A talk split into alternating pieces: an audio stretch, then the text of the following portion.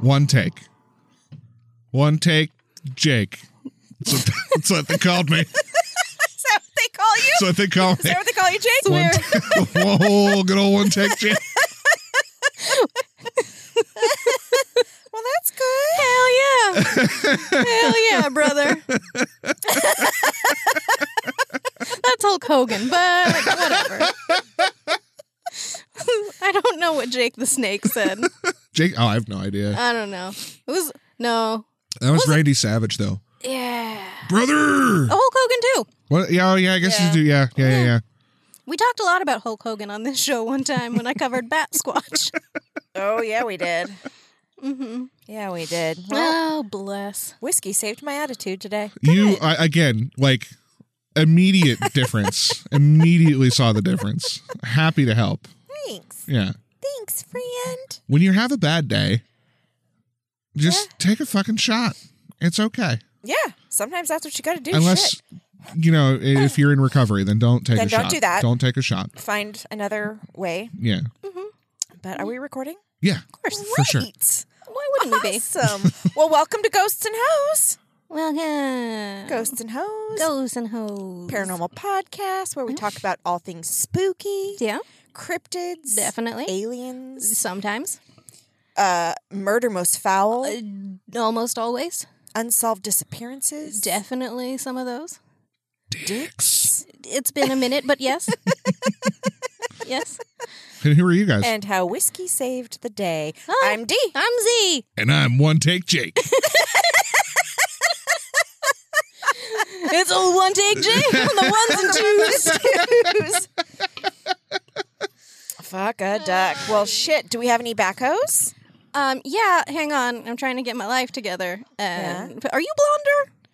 Uh, yes. Okay. Yes. I was like, I know that my eyes are bad, Yeah. but it's not the same. No, got her all pre-lightened, and she's Nice. getting toned on Oh, Wednesday because you know I have a lot of hair and there was no time. That is true. That is true. Okay, let me let me.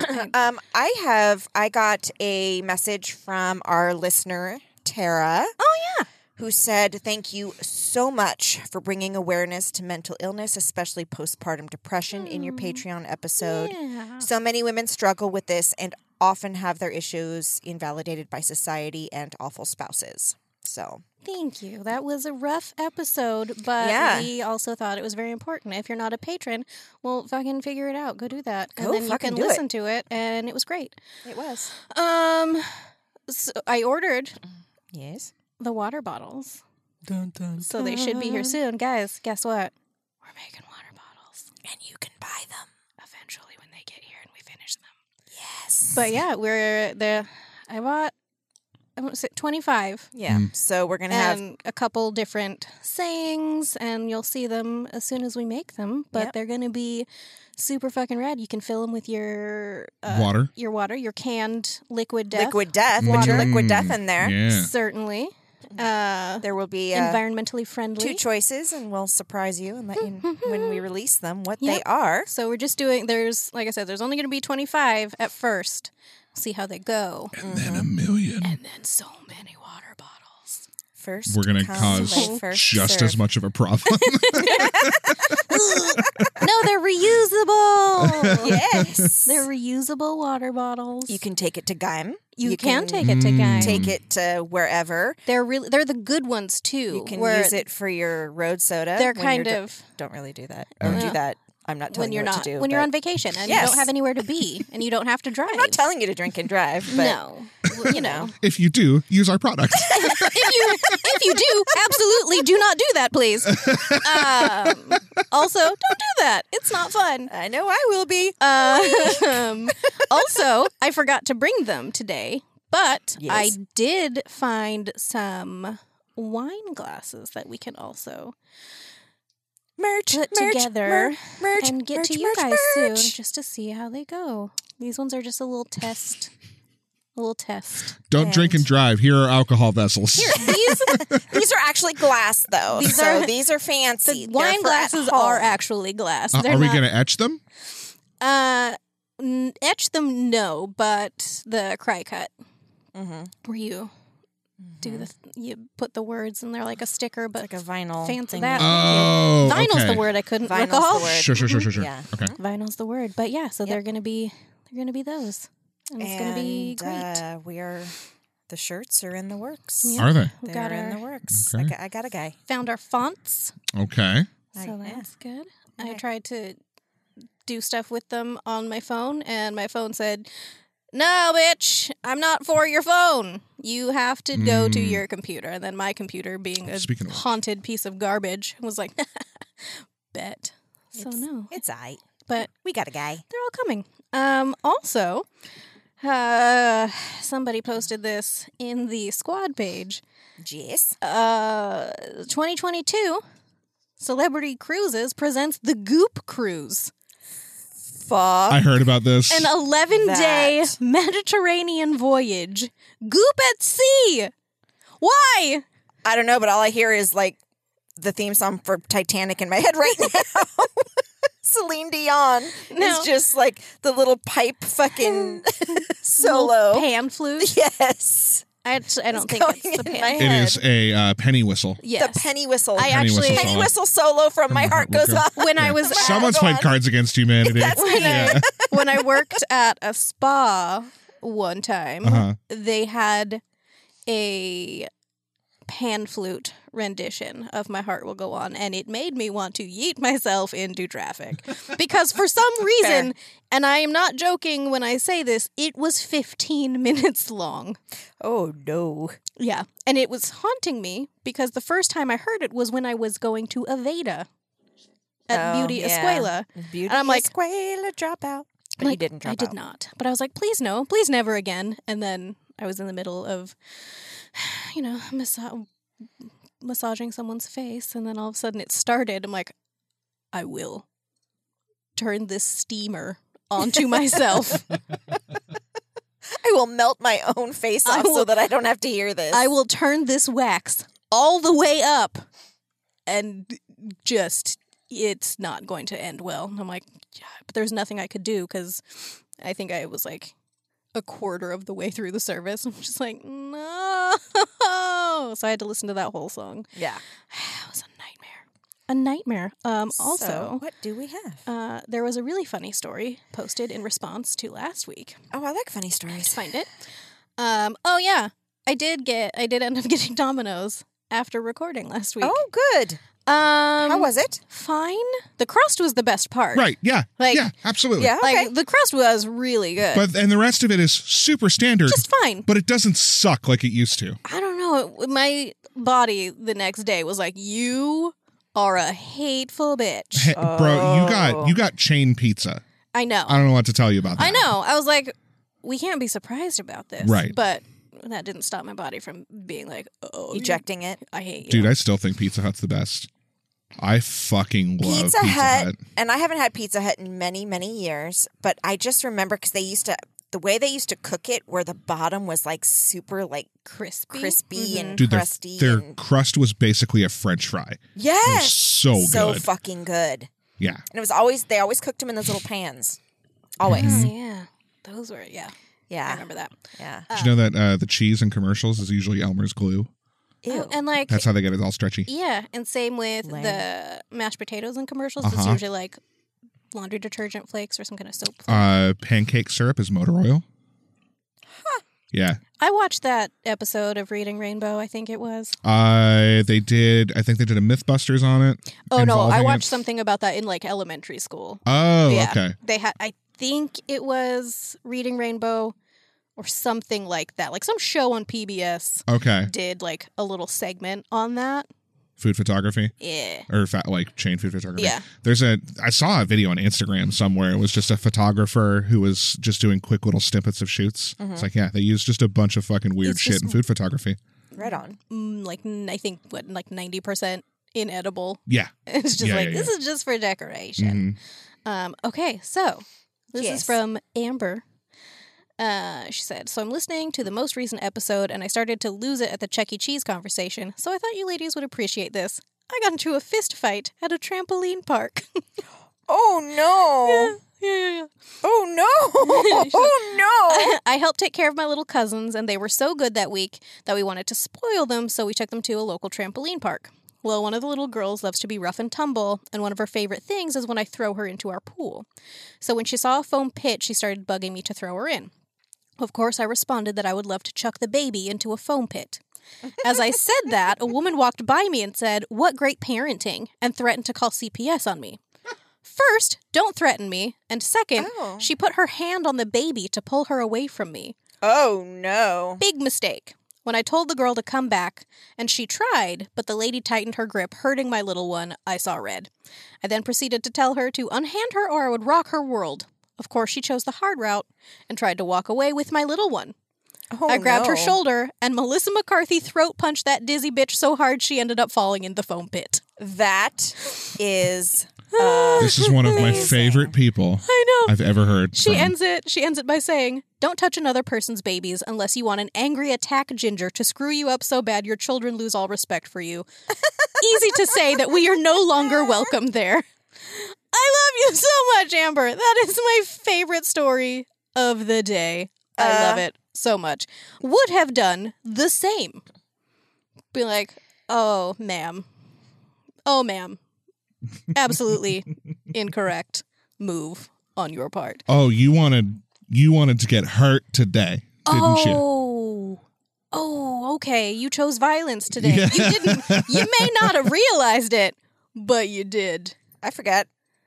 I have a backhoe. Please. It's not for me, Go but on. it's from the text that we got from T. Oh yeah. So, Randall, Speaking of trampoline exactly. That's what Places reminded me. I was like, oh yeah, pizza shit. I knew I and had Chuck E. something I Cheese. had to talk about. I know what this is. remember when you were saying how ball pits. You were surprised there wasn't an outbreak Oh yeah. of Well- illness. Guess what? Turns out there has, huh? And not only that, our new listener and patron, Portland Professor, was um, part of a group that actually, No. uh huh, yeah, No. I don't have the This text is my anymore. favorite fucking Yeah, thing in the world. go. It's a scientific study done on ball pits. Uh-huh. Instrumental in shutting down all the indoor ball pits at McDonald's and Burger Kings across the country. Completed research with friends. We actually had to jump into those public toilets as we secretly swabbed the bottom of the pits and random balls. So yeah, they even stole balls to take back to the lab. that was going to be my question. So you guys obtained. The results were astounding. uh, you obtained. They were actually published. Yeah. Please send the link for Did he send you the link for the study? I think we have a screenshot. We've got a screenshot. I can of- send it Okay. to you. I would love to see that. But again, we have to be careful because of anonymity. Okay. Um, and Portland professor also said, "Oh, and I hate yoga. Nothing but a bunch of crop dusting farters. So relaxing. It's like a fart feast. No thanks." Agreed. A So fart yes, feast. there was actually a study. It got all of them shut down in McDonald's and Burger Kings. But apparently, Chuck E. Cheese is I like, love this person right? so much. I know. as you should. So, So so you were much. right. Yeah. I there's no way I couldn't have been. There is Fair. there There's is no way I couldn't have been correct yeah. about that. But again, it's. I mean, But it, nobody thought about that shit. Yeah, nobody well, thought no, about but it. I mean, it's even. I mean, they still ha- they still have them in places. Oh, Chuck yeah. E. Cheese. It's just you know, that's where you go to like build your child's immune system. Apparently, I think also Chuck E. Cheese is slightly more exclusive than a fast food restaurant. fair. Yeah. I feel because, you know, not I mean, every McDonald's. You McDonald's pay to get into Chuck E. Cheese. Have So slightly. Yeah. But yes. Yeah, yeah, yeah. Play, play. like it's it's the difference of like five bucks a head. Like it's not crazy. Right. No. No. Fair. It's like fair, that's fair. that's one thing included in their job when you get hired. They're like, you have to maintain the ball pit at McDonald's or Burger King or any fast food place. They're like, eh, Yeah. eh no. Yeah. I mean, go out there and get one of those pool skimmers and just stir them around every once in a while. But aside from that, Cover the top in sanitizer, stir them Right. around, job's done. we're good. Unless, you know, something's broken. We don't really pay attention to it. Right. Is my assumption about Yeah, yeah, how yeah. that goes. So yeah. Dope. I'm Right? so happy that that came in. Yep. That makes me really happy. Yep. Yep. Yep. I love that story so much. It's a good one. Oh, It's a good one. why? So uh, you go first today, yeah? No, Lies? I do. you do. you do. I just looked because last week I did uh, Frederick Valentich and then you did Cindy James. Right. Well, guys, get fucking ready. So, I'm just going to preface this by saying that my story is over 20 pages long. So, mm-hmm. I'm going to split it in two. Now, this could have been a Salem witch trial situation where I could have done this in four episodes, but I'm going to I'm going to break it down to two and there was no way I could have made this any shorter than I did. so, I'm going to start this one off with some song lyrics. Oh, And then you're going to find out real quick. You're going to Okay. figure it out. The second I start going, you're going to figure it out I'm ready. uh, what my story is. And the song is by an artist. Her name is Chloe Black. Okay. And the hook of the song goes like this Joplin, heroin, cocaine, Cobain, raise my Hendrix to Jimmy. Top shelf despair, party hard, don't care. No one gets old in this city. Yep. That's right, y'all. It's the 27 Club. There it is. There it is. the devil's in my throat, so let's do this. Now, for those of you that may not heard of or know what it is, the 27 Club is, well, it's a club you shouldn't want to join. Some of the most famous names associated with it are Kurt Cobain, Janis Joplin, Jimi Hendrix, Jim Morrison, and more that I will get to. It includes popular musicians, artists, actors, and athletes who died entirely too young, all at the age of 27. Most often as a result of drug and alcohol abuse. Some were more violent means, such as murder, suicide, or car accident. And it was the deaths of several 27 year old popular, popular musicians between 1969 and 1971 that led to the belief that deaths are more common at this age. The club has been written about in countless magazines, novels, movies, plays, art, um, and it has also been the inspiration of many a conspiracy theory pertaining to the causes of such early deaths and their possible connections. In 2011, the British Medical Journal did a study noting that young adult musicians had a higher death rate than the rest of the young adult population, concluding Fame may increase the risk of death among musicians, but this risk is not limited to age 27. Four years later, Cobain and Hendrix biographer Charles, Charles R. Cross wrote The number of mus- musicians, wow, Words? yep, It's all right. it's a big one. The number of musicians who died at 27 is truly remarkable by any standard. Although humans die regularly at all the ages, there is a st- statistical spike for musicians who die at 27. The 27 Club first became a thing in the early 70s, but it became more popular in pop culture after the 1994 death of Kurt Cobain. The list is entirely too long. As of now, there are 76 people on that list. Oof. The first inducted in 1864. Some of them you will have never heard of, and I obviously won't be covering them all. So let's start with the fourth inductee and the master of the blues that may or may not have sold his soul to the devil. Hmm. He is one of the first inductees into the Rock and Roll Hall of Fame, Robert Johnson. So, Robert Leroy Johnson was born in Hazlehurst, Mississippi on or around May 8th, 1911. Same birthday as me. His mother, Julia Dodds, had birthed 10 children ahead of him, Ooh. all of them with her sharecropper husband, Charles, but Robert was born out of wedlock Ah. by someone else, Mm. a plantation worker named Noah Johnson. One of the earliest accounts of Johnson as a musician comes from Delta blues pioneer Son House, who first encountered Robert around 1930 in Robinsonville, Mississippi. House recalled that Johnson blew a harmonica and he was pretty good with that, but he wanted to play guitar. Johnson's guitar skills, however, according to House, were less than stellar. In fact, House called Johnson's guitar playing such a racket you'd never heard. Get that guitar away from that boy, people would say. He's running people crazy with it. Robert would go to the juke joints and watch Son House play, and then when the band took their breaks, Johnson would literally commandeer the stage to play his own songs, which he was bad, the songs were bad, and he was booed often. The music is bad and you should, Should feel bad. There you go. so Johnson left Robinsonville and headed for the area around Martinsville, which is close to his birthplace, possibly searching for his bio father. Well, Johnson returned six months later and seemed real eager to perform again. And this time he asked for House's permission instead of just commandeering the stage. Okay. And when he hit that stage, he was good. Hmm. He was too good. Hmm. House said he was so good. When he finished, all our mouths were standing open. I said, Well, ain't that fast? He's gone now. Legend now had it that Johnson made a deal with the devil for the ability to play. I have seen that episode of Futurama. Please go Mhm. on.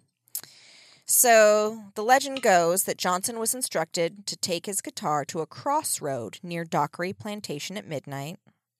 And there he was met by a large black man, the devil, who took the guitar and tuned it. The devil played a few songs, returned the guitar to Johnson, giving him mastery of the instrument in exchange for his soul. Hmm. So Johnson was able to create the blues for which he became famous. Robert Johnson died on August 16th, 1938, at the age of 27 near Greenwood, Mississippi, of possibly unknown causes. Hmm. Now, his death was not reported publicly. He just fucking disappeared from the historical record. There was no big thing, and it wasn't until almost 30 years later when a Mississippi based musicologist named Gayle Dean Wardlow was researching his life that she found his death certificate, but it only listed the date and location. There was no cause Oh. of death. Huh. So, no formal autopsy was done. It was the days of Jim Crow laws, and a black man found dead on the side of the road garnered little effort on Mhm. behalf of a coroner's office. Now, some say it's likely that he had congenital syphilis, Oh no. and it was suspected later by medical professionals that he may have that that may have been a contributing factor to his death. However, 30 years of local legends and storytelling, like the rest of his life, built a legend which has filled in gaps in the historical records. There are some accounts of the days before his death. Johnson had been playing for a few weeks at a juke joint in a town about 15 miles from Greenwood. Now, according to one story, Johnson was murdered by a jealous husband. Um, in an account by the blues musician Sonny Boy Williamson, Johnson had been flirting with a married woman, and she gave him a bottle whis- of whiskey that had been poisoned with strychnine by her husband. She didn't know it. When Johnson took the bottle, Williamson said he knocked it out of his hand and told him never to drink from a bottle that he had not personally seen opened. Uh, fair. Johnson told him, Don't ever knock a bottle out of my hand.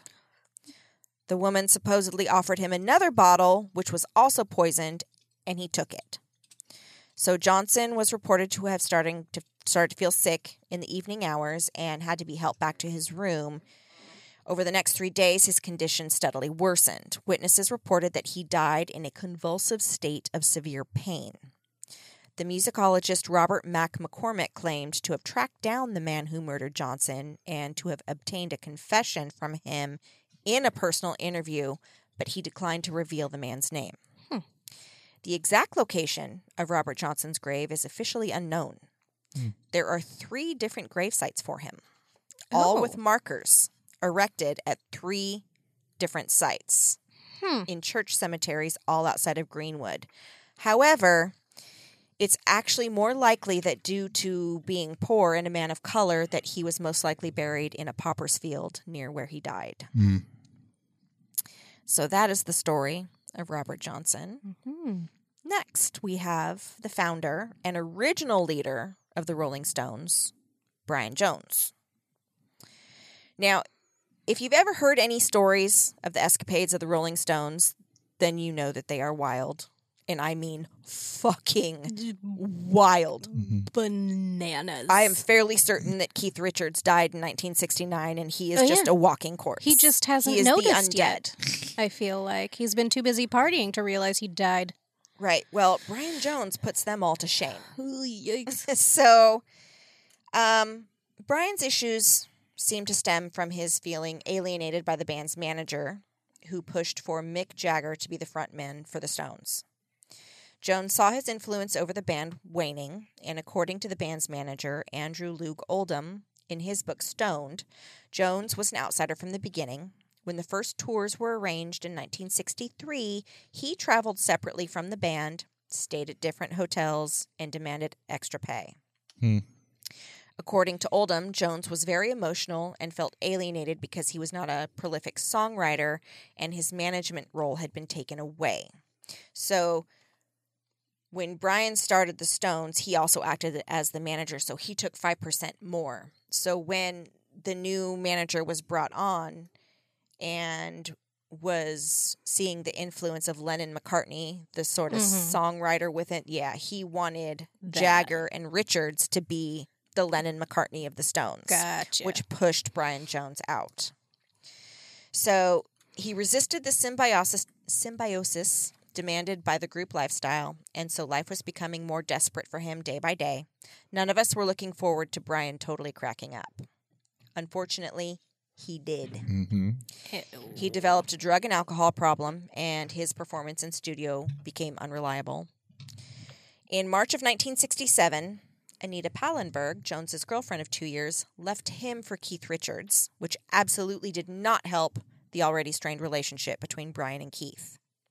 Jones was arrested for drug possession on May 10th, 1967, shortly after a drug bust at Keith Richards' Sussex home. Authorities found marijuana, cocaine, and methamphetamine in his flat. He confessed to the marijuana use but said that he did not use hard drugs. That was a lie. Weird. Yeah. Can hear in- Maury Povich saying that. Yeah. That was a lie. Yeah. No lies detected. In June 1967, he attended the Monterey Pop Festival, where he introduced the Jimi mm. Hendrix Experience, mm-hmm. who were not yet well known in the U.S. Jones was arrested a second time on May 21st, 1968, for possession of weed, which he said had been left by the previous tenants of the flat. And but because he was on probation at the time, he faced a long jail sentence if found guilty, which the jury did find him guilty. But the judge had sympathy for Jones, so instead of jailing him, he fined him 50 pounds plus 105 pounds in costs and told him, for goodness sake, don't get into trouble again or it really will be serious. Well, Brian's legal trouble, struggles. Yep. His legal struggles. Brian's legal That sounds like an adorable It's really creature. cute. Yeah. Right? It's like a little like like a quokka. Just like this quokka. It looks like a they're the cute little bear adjacent creatures that are always smiling. They're Oh, okay. very cute. But it, that's what it reminds me Mhm. of. A struggle. well, Brian's legal troubles, estrangement from his bandmates, substance abuse, and mood swings became too much of an obstacle. And uh, the Rolling Stones wanted to tour the U.S. in 1969, but Brian was not able to get a visa due to his drug convictions. Brian only got worse, and on June 8th, 1969, Brian Jones was fired from the band that he had created. Woof. Yeah. To the public, it looked as if Jones had left voluntarily. The other band members told him that although he was being shit canned, it was his choice on how to break it to the public. Jones released a statement on June 9th, 1969, announcing his departure. In his statement, he said, among other things, that I no longer see eye to eye with the others over the discs we are cutting. At around midnight on the night of July 2nd or 3rd, 2nd to 3rd, because it was midnight, Brian Jones was found motionless at the bottom of his swimming pool at his East Sussex farm. His girlfriend at the time, Anna Wohlin, was convinced that he was alive when he was taken out of the pool, insisting that he still had a pulse. However, by the time the doctors arrived, it was too late, and he was pronounced dead on arrival at the hospital. He was 27 years old. Buddy. The coroner's report stated it was a drowning, later clarified as death by misadventure, which will come back up in another story, and noted his liver and heart were heavily enlarged by past drug and alcohol abuse.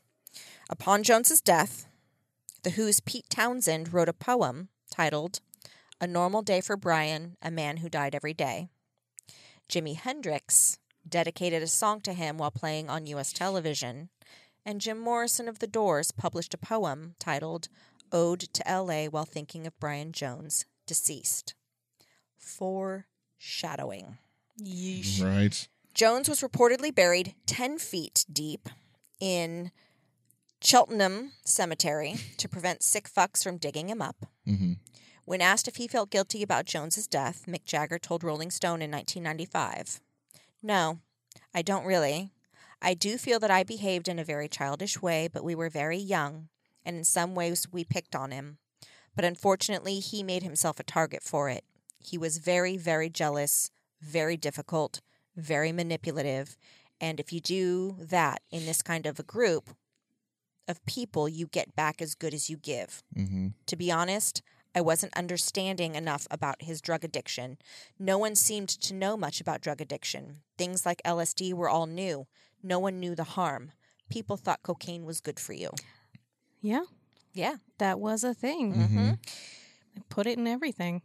Brian Jones was incredibly talented. hmm Incredibly talented. He could play any instrument. He was he was brilliant. He was a brilliant musician. He just wasn't a songwriter. hmm So, um, now, any and all of the all of these stories, actually, I mean, I could do pages and pages on each and every one of them, but this isn't a rock and roll history podcast. so, um, feel free to listen or you know do your own research if you're if you're interested because like i said the stories of the rolling stones themselves are fucking insane Just if you any stereotypical rock and roll Mhm. scene in a movie or TV show where like trashing the rooms, drunk as You balls, couldn't even throwing I mean, TVs.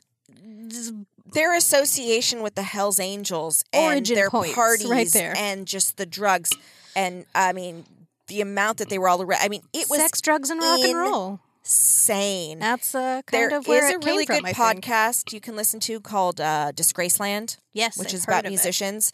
They do several on the Rolling Stones, and I'm telling you, just these stories are fucking unreal.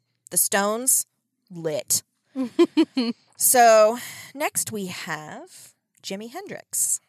Oh, Jimmy.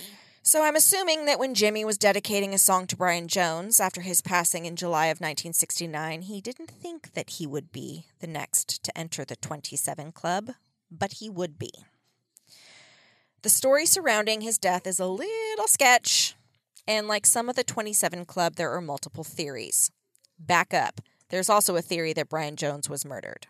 Hmm. Hmm. He there was a contractor there that was doing work on his farm and he was staying with Brian. They had gotten into an argument over money Okay. that Oh, day. I've heard about that. Yeah. So, but you know, according to the coroner's report, drunken high, dove into a pool, drowned. Which is real, uh, real likely. Yeah. It's a Yeah. very likely A story. very likely story. So, um, some believe Hendrix, disillusioned with the music industry, committed suicide. Others claim he was murdered by his manager, Michael Jeffery, for a life insurance policy that Jeffery took out on him, by the way, Red flag. which was worth $2 million. Oh, my. Ooh, fucking red flag. shortly before he died. So many red flags happening Uh-huh. in my face right now. Yeah. Hendrix was born James Marshall Hendrix on November 27th, 1942, in Seattle, Washington. Hey. He got his first guitar at 11 and he joined his first band by age 13. Jimmy would become one of the most influential guitarists of the 60s. hmm His Rock and Roll Hall of Fame biography says he was arguably the greatest instrumentalist in the history of rock music. In 1961, Jimmy left home to enlist in the U.S. Army, and in November 1962 earned his Screaming Eagles patch for the Paratroop Division. While stationed at Fort Campbell, Kentucky, he formed a band called the King Casuals.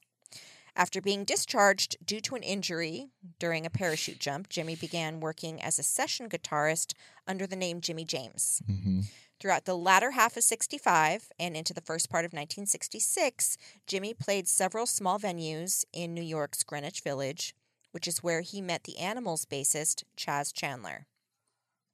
Chandler was impressed with Jimmy's playing and returned to New York in September of 1966 to sign Jimmy to an agreement that would have him move to London and form a new band. The rest, legit history. hmm In 1969, Hendrix stood trial in Toronto, Canada for heroin and hash possession, but was never convicted. While he admitted to using LSD, marijuana, hashish, and cocaine, he firmly denied heroin use. During the week before his death, he was dealing with two pending lawsuits, one paternity case, and a recording contract dispute that was due to be heard by a UK High Court the following week. He was also wanting to part ways with his manager, Michael Jeffery. Mm. In September 1970, Jimmy was in London and he was fucking exhausted. Not only was he overworked and stressed, but he was having trouble sleeping and had a nasty flu. September 17th, Jimmy and his girlfriend Monica Dannemann had spent the day out and about in London, meeting at a friend's flat around 5:30. Sometime around 10, Monica, apparently feeling left out of the conversation and jealous of the attention Jimmy was getting from female friends, she became visibly upset and stormed out in a jealous rage. Jimmy followed her, and about 30 minutes later, he came back and apologized for her outburst and then left with Monica at 10:40 p.m. The couple headed to Monica's Notting Hill apartment. At one point in the e- evening, Jimmy made a phone call to his lawyer, Henry Steingarten, asking him to find a way out of his contract with Mike Jeffery. Monica made dinner, they shared a bottle of red wine, and then Jimmy took a bath where he wrote a poem called The Story of Life. At approximately 1:45 a.m. on Friday, September 18th, Monica drove Jimmy to a party hosted by one of his business associates named Pete Cameron, where she dropped him off. I don't know why she went in. From what I can tell, their relationship sounded kind of. yeah, it. Uh, yeah. So she was his girlfriend, but also he had asked his ex girlfriend to come to his hotel earlier that night, which she didn't, but she later said that she really regretted because then he died. yeah, Uh, but she- Monica sounds like a, li- little jealous. a bit. I, I, I'm wondering if the term girlfriend is kind of loose. Anywho, Maybe. so yeah, so he goes to this party. She's not allowed in, right? oh, So she drops him off. Um, according to Cameron, Jimmy complained to him about his business drama, hung out, ate food, and took at least one amphetamine tablet called a Black Bomber. yui. 30 minutes after dropping Jimmy off, Monica came back and rang the bell to Cameron's flat, to which a female friend answered and told her to come back later. Okay. Well, a pissed off Monica came back 15 minutes later and was told to kick rocks by the same ladies. Except now these ladies are having an argument out the window. Monica's down on the street. People are yelling out for Monica to leave. According to guests at the party, Hendrix had gotten kind of annoyed because Monica wouldn't leave him alone. So he gave in, went down and talked to her, and then they left at around 3 a.m. When they got back to Monica's apartment, she said she made them tuna sandwiches, and at around 4 a.m., Jimmy said he couldn't sleep and he asked if he could take some of her sleeping pills, to which she refused. But by the time 6 a.m. rolled around, she took one herself, saying that she left Jimmy still awake. Monica claimed that when she woke up between 10 and 10:20, Jimmy was sound asleep next to her and totally fine. Now, she said that she left the apartment to buy some cigarettes, and when she got back at around 11 a.m., she said she found him in bed breathing, but was unconscious and unresponsive. She phoned for an ambulance at 11:18 a.m. One arrived at 11:27 a.m. But get this shit. When ambulance crew members Reg Jones and John Sawa arrived at the apartment, the door to the flat was wide open. The gas fireplace was on. Curtains were closed, and the apartment was dark. Hmm. They called out several times and received no response. They went into the house and found Jimmy alone in bed. Monica was nowhere to be found. That's uh-huh. questionable. Huh. She called the ambulance and bounced. Now, according to Reg Jones, well, we had to get the police. We only had Hendrix and an empty flat. So John ran up and radioed and got the aspirator. It was horrific. He was covered in vomit. Oh no. There was tons of it all over the pillow, black and brown it was. His airway was completely blocked all the way down. We felt his pulse, showed a light in his eyes, but there was no response at all. Now, how do you go from he was in bed breathing, although unconscious and responsive, so I called an ambulance at 8 18, disappears in 1127? Dude's just covered in covered with everything's vomit. covered in fucking vomit i mean i guess it's possible not plausible Right. anyway so at 11:30 a.m. police officers Ian Smith and Tom Keene responded to a call for police assistance from the ambulance control center Jones commented once the police arrived which seemed like no time at all we got Hendrix off to the hospital as quick as we could Jimmy's airway had been fully clogged and completely closed all the way down to his lungs Oh god. Good God. it also appeared that he had been dead for some time. Ugh. So Hendrix was transported to St. Mary Abbots Hospital in Kensington, where attempts to save his life failed. Uh, according to Dr. Martin Seifert, he was cold and he was blue. On admission, he was obviously dead.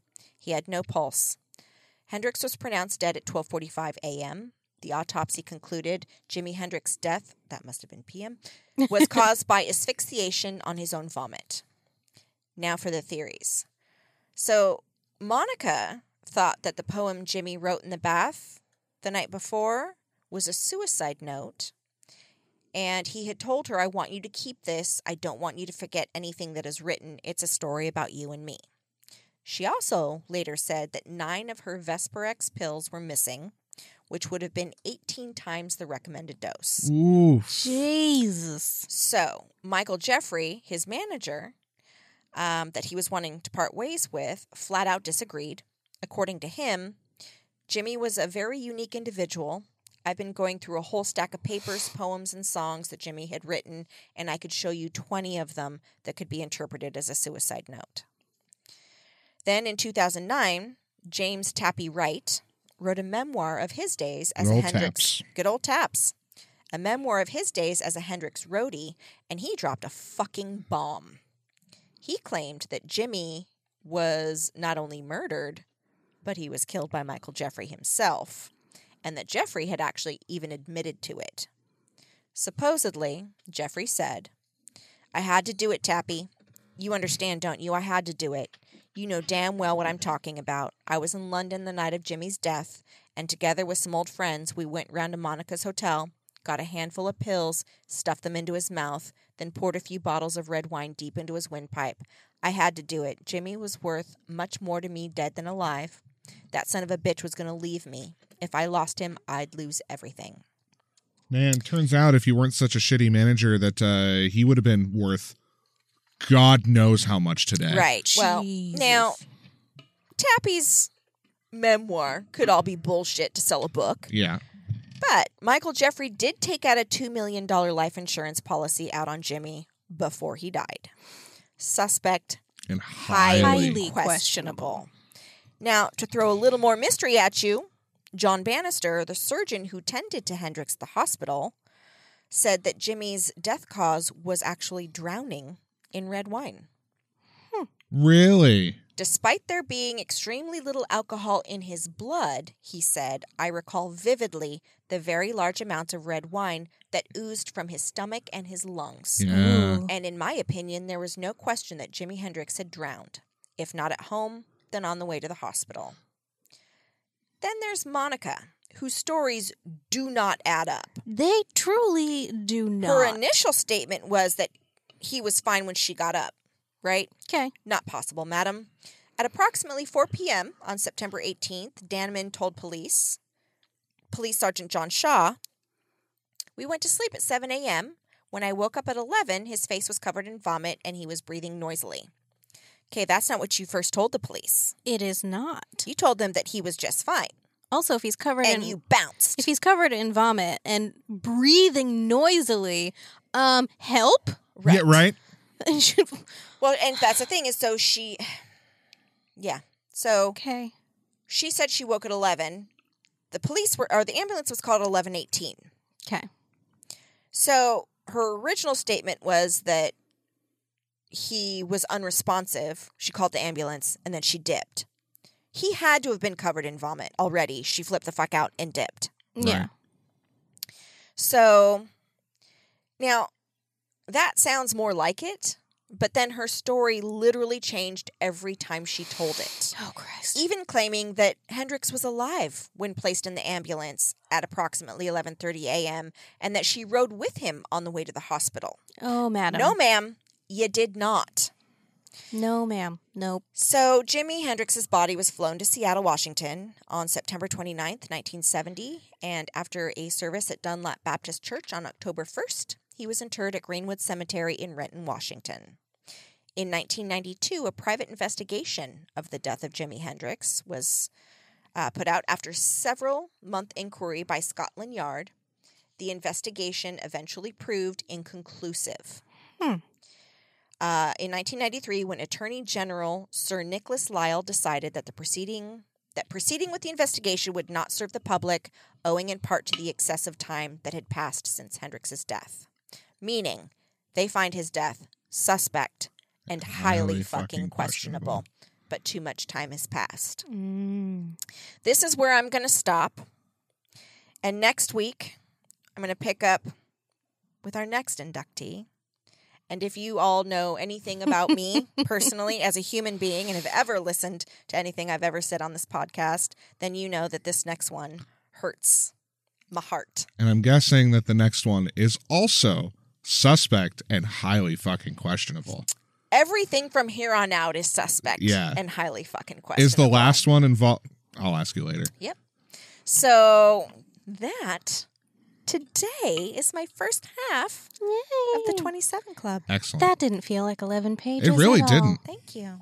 Thank you. hmm So, So I'm just going to preemptively uh, say that we add Monica to the Birds Up Club for today. Oh yeah. Just, just going to put a pin in that for later. Yeah. Because, yeah. If you're saying that, that means your story doesn't have a piece of shit person in it, or does, but not quite as bad. no, no, no, not as, not as bad. Not as bad. Well, and, and Monica's story literally changed up until the day she died. Oh, I don't Always. It was different every time. I think that the the real version is she took a sleeping pill, went the fuck to sleep. He took a bunch of them, went the fuck to sleep. And between the amphetamines, the alcohol, the fact that he had the flu, so many things. Yeah, but the wine not being in his blood, Right. that Yeah, his blood alcohol level was not high. that more than anything makes me go. Because if he'd been drinking that hard, He had a bottle of wine with Monica at Mhm. dinner. mm-hmm. That was before he went to the party. yeah, okay, Also, you tend not to find wine oozing out of your lungs. no, You sure don't. That that does. or your stomach. I mean, I personally have not uh, put a bottle of wine in my lungs before. Mhm. For science, I might try. Right? so, I mean, I the red birthday. yeah, That was probably the closest I've ever come to yeah. putting a re- bottle of red wine into my lungs and having it ooze out of my body. But But yeah, they they found it. Jimmy's death was suspect enough for it to have a special inquiry that many years later Mhm. and be like, yeah, you know what? We could probably do something with this, but at this juncture in time, most of the people involved are dead. Yeah, Monica's dead. Right. His old manager, I'm guessing, is dead. So, I mean, you know. unfortunate that Also- that's how it worked out. I think every once in a while of about what music would have been like if Jimmy didn't die. I think about And I that have- as well. I have like it's a mixed conclusion because he could have gone the way of just not great. He could, it could have it could have gone not great in the Mhm. eighties. Eighties. I'm not really pumped to know what eighties Hendrix would have sounded like. Oh, I am. oh, I, I'm I, sad. maybe I don't know. I don't. I don't know what would have happened, but I'm bummed that we don't get to find out. I know out. like I'm kind of bummed out about like Paul McCartney in the eighties. They're very different, but I'm. Mm, there was so. Oh damn! Just thinking of like all the collaborations that could have been done. true. Who like Jimi Hendrix and the Jackson Five or Michael Jackson? Holy balls! Right? Oh Jesus Christ! I Oh don't want to no! think about that. I don't want to think about it anymore either. But I feel the same way. I God think damn it, that would have been so incredible. I'm sorry. you started it. You started it. I started it. But y- yeah, no, Yeah. I I have that thought often about Freddie Mercury. oh, sure. yeah. Sure, sure. Fair. Yeah, Fair. it's like I don't care if he was in his 40s. I have a Still too feeling soon. Freddie Mercury would have gone the way of like uh doing composing scores for movies Probably he did. and possibly acting a little bit. did. He 'cause did a lot Flash. of. Uh, Yeah. He did opera with Montserrat Cabello. Mm. Uh, Dude, he would. God damn, Freddie know, Mercury I doing know. movie scores would have Hurts been my heart. fucking crazy. yeah, But you know, like I said though, I mean, each and every one of these people could have a a, a whole oh yeah, episode Oh yeah, to themselves. Yeah. Their their achievements, their everything. But this is not that kind of podcast. So I, I if you are interested, I do encourage you all go listen to Disgraceland or just read up on them. Mhm. Um, and there are, I'm sure, countless documentaries. countless Just- documentaries on the 27 Club alone. yeah, exactly. Not even individuals. Correct. Also, what was the name of the first guy again? The guitar player. Robert Johnson Thank you. Mm. Sold his soul to the devil at the crossroads. Mm-hmm. You know, there really is an episode of Futurama. Yeah. Where that exact thing happens. There's a lo- yeah, there really yeah funny. yeah. The robot devil. I think took- it's one of my favorite episodes. took off for six months, came back better than everybody. It's like, yeah, okay, he totally could have spent all day, every day practicing, but he doesn't really sound like the kind of guy that would have done that. So From yeah. what we know of him. Yeah. R.I.P. Jimmy. I I'm uh I want I know who one of them is for sure next week. Oh Yeah. yeah. There's another one that I'm pretty sure, but it's not exactly suspect and highly questionable. It's just someone involved is a huge, massive piece of shit asshole who will absolutely be in the fuck you club. Write it down so you can tell me. Oh, I know who you're talking about. Huh? I know who you're talking Yeah. about. And I hate him. No, I again. fucking hate him. Tell me later. Oh, it's a him. Never mind. I thought we were talking about someone else. Ah. Oh, okay. All right. Well, We'll talk about it. Yeah. We'll talk about it. Um, my head itches. I'm mad about it. Um, hey, D, remember how we've been trying to stay extra hydrated lately? uh, yeah, I do. I really hate those single-use plastic bottles, though. Uh, me too. Did you know that plastic isn't profitable to recycle anymore, and it all ends up in landfills in the ocean? And the underworld.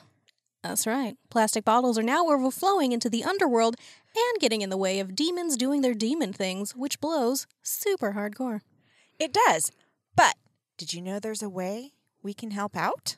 If you're about to tell me that there's an infinitely recyclable aluminum option out there for all of my hydration needs, I'm listening. Exactly. There's a company out there doing serious work to clean up the underworld and our own called Liquid Death. Liquid Death?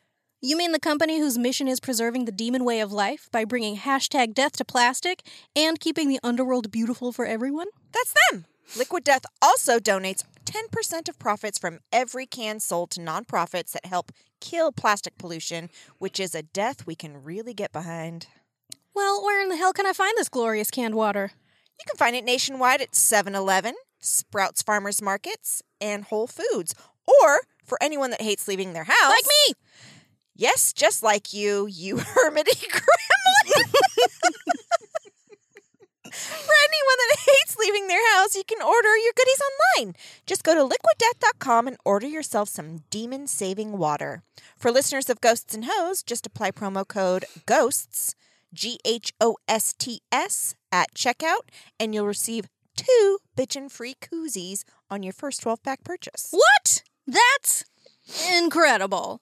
Just so I'm clear, Go to liquiddeath.com and enter promo code GHOSTS for a free two pack of koozies. Bitchin' koozies. Right. Bitchin' koozies with your first 12 pack purchase Yep. Help save Earth and demons. We got him. and murder your thirst today. So, a completely different direction. Oh, and I will From do all now. my sources next week. Oh, yeah, yeah, yeah. Great. I totally Because there's forgot. A lot. I Yeah. would venture to guess that there will be like an entire page on its own. Yeah. Close, yeah. So, completely different direction from now, from that story.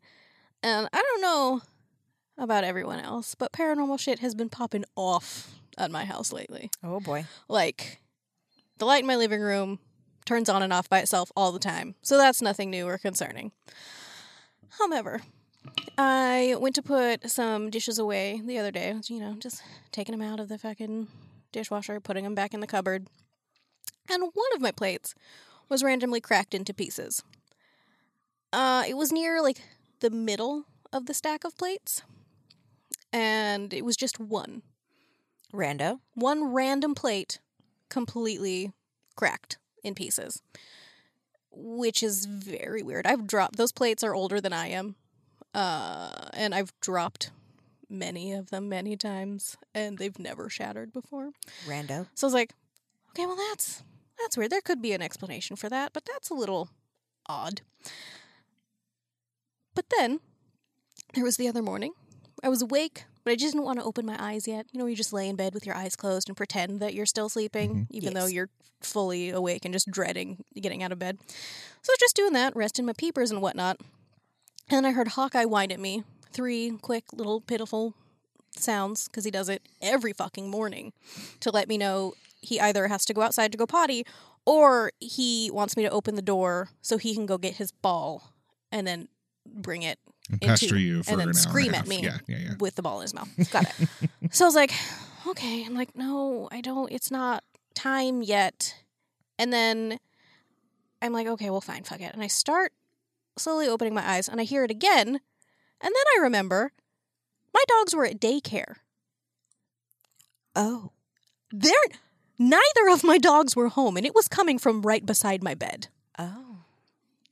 And I was like, um, Did Radar used to do that? No, Oh, okay. no, he did not. And it Oh. sounded exactly like Hawkeye. Okay. Uh, and I was like, huh, okay, I don't love this. And, you know, so that uh, and all of these things, coupled with the horrifying dreams that I've been having, and the ever present feeling of somebody watching me, has had me a little on edge lately. And this story certainly didn't help, because we've both experienced weird shit after watching the same documentary Oh, where a viewership warning is placed at the top for this very reason. So, yes, y'all, today Here we go. I'm going to tell you about Indiana's own Amityville, aka the Demon House and the Ammons family haunting. Oh boy. uh. Uh. Yeah. Uh huh. We'll get, we'll come, we'll circle back to that. Uncomfortable. we will, we will circle back to the fact that you remember. We'll come back to it at the end. So, in November of 2011, Latoya Ammons, her three kids, ages 12, 9, and 7, and her mother, Rosa Campbell, moved into a little rental house at 3860 Carolina Street in Gary, Indiana. Things started off normally, but less than a month into living in the house, things started to get weird. Uh, in December, they noticed that the screened in front porch was teeming with fat black flies. Gross. No matter how many times they tried to get rid of them, they just come right back. This is not normal. We killed them and killed them and killed them, but they kept coming back, Rosa Campbell said in an interview. And I'm pretty sure this is a large part of the reason why the house on Carolina Street is sometimes referred to as Amityville of Gary because of all the flies. Mm. Uh, well, that and everything else. Uh, Latoya and her mother both reported hearing heavy footsteps coming up the basement stairs late at night. They'd hear the basement door open and shut, but no one was ever there. Uh, the activity would continue even when they'd lock the basement door. They would still hear it open and shut. Gross. Uh, one night, Rosa claimed to have woken up and seen the shadowy figure of a man pacing in the living room, so she hopped out of bed to check it out.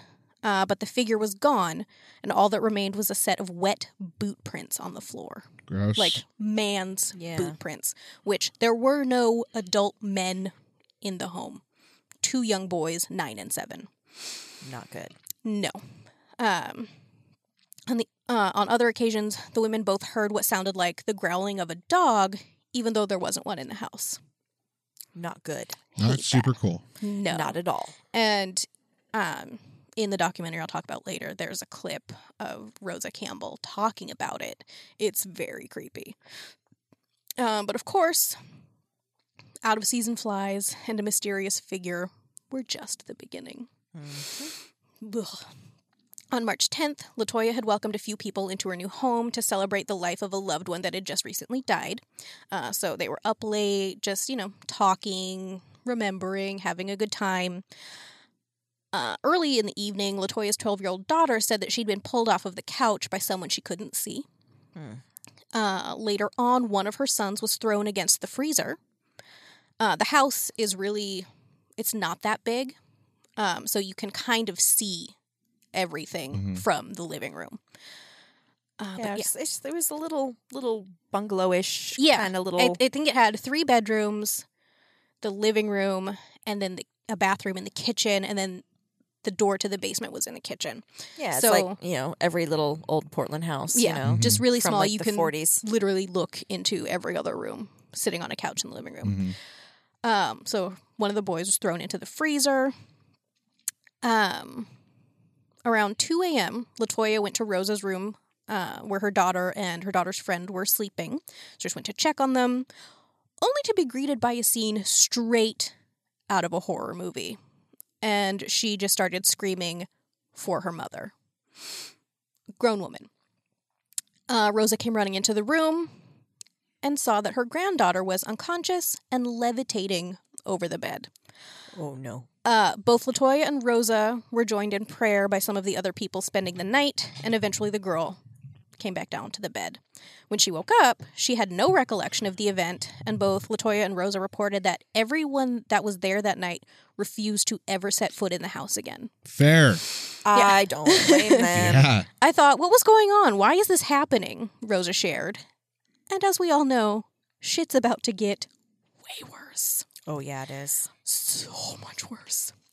Uh, following the levitation God, and incident, you're only finishing the first page. uh, yeah, Yeah, no, this story. Oh, is, yeah. this story is legit terrifying.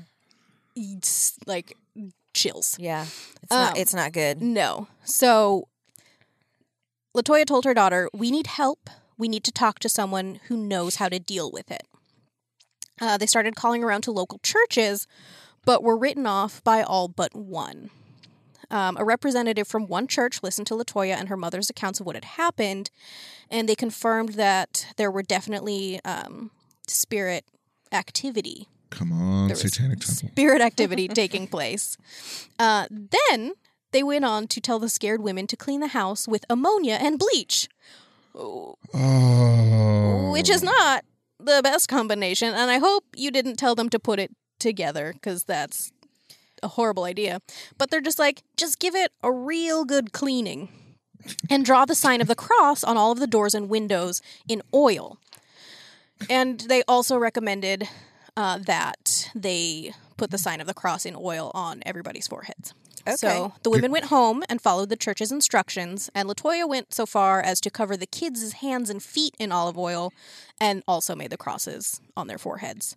Okay. Uh, Latoya also contacted two self proclaimed clairvoyants who told her that her house was infested by more than 200 demons and they needed to move out immediately. Okay, well that's uh, That's uh, excessive. right? That's a lot. I feel like That's like a, it's like a demon apartment complex. I like from from what I've heard from you guys and then collectively watched in horror movies, I feel like one demon's enough one is a plenty. to do the things. one, you know, one demon's a plenty. one demon's a plenty. One is enough. I Um, just think that's our. There it is. One, one demon's a plenty. Yep. Into it. Title I love it. there. Um, so Unfortunately, as a single mom with a very tight budget, moving was out of the question. Right. Also, I'd like to know who this alleged clairvoyant was because I just want to have a nice little chat. 200, huh? Just, a, just a little, a nice Two hundred chit chat. demands. Uh, yeah. m- m- sir and or ma'am, you cannot tell a scared woman with young children that there are 200 demons in her house. Why the is first that? time you speak to Well, them. Well, that's like every time I see the Dead Files, right. she's always like, "So you need to move." Immediately.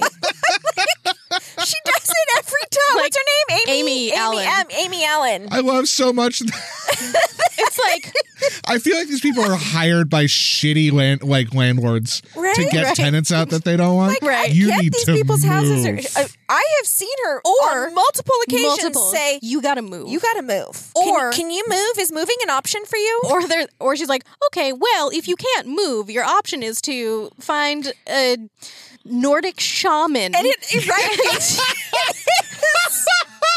who was born on a Thursday afternoon at Right? exactly eleven thirteen a.m. you need a Nordic shaman, a gay rabbi, and a Catholic priest. Exactly. That just sounds like a great Friday. the Catholic priest has to be named James, right? and it's like. Oh, ma'am. So you know, Right? just a little, a It's little always- conversation. It's always so insanely specific. The rabbi Very. needs to cross the threshold with his right foot. yeah. Yes, she and she gets or it'll that make specific, the it'll make the demons way worse. right. You'll get 500 Should more you demons. come in with your left foot first, demons forever.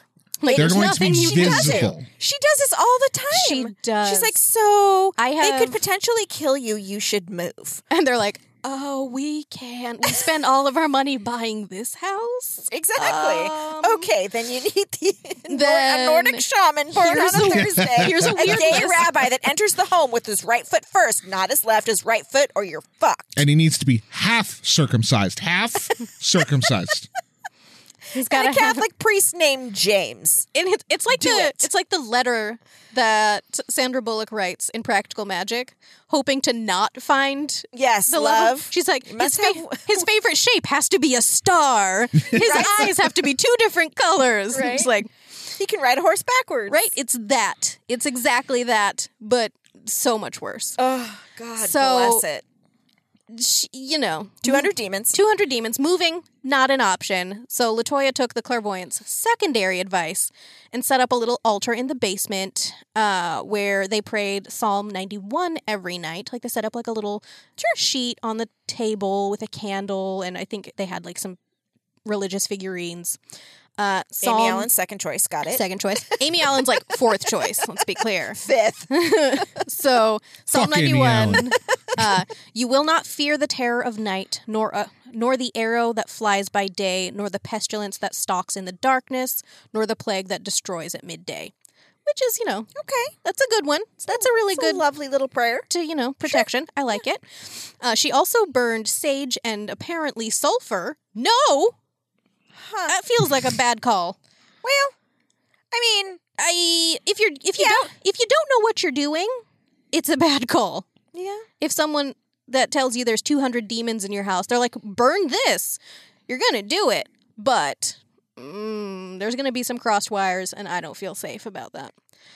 Um, so, starting on the main floor, she was burning her sage and working her way to the basement, making the sign of the cross with the smoke and reciting Psalm 91 was another thing she did. Uh, for the next few days, everything was quiet and back to normal, but only for those three days because the activity started up again and it returned with a vengeance. Right, row. So, after a calm 72 hours, Latoya and her three kids began showing signs of being possessed. Rosa, who claimed that she was unaffected because she was born protected, shared that the kids' eyes would bulge, their smiles were quote unquote evil, Mm. God. and they'd speak with unnaturally deep voices. So when Fun. she says their smiles were evil, um, from what I was reading, it was kind of like the Black Hole Sun video where their smiles just looked unnaturally stretchy and way Oh, too big. Oh, sure, sure, sure. Also, like how Andy Samberg's mouth is. Mhm. Yeah, like that.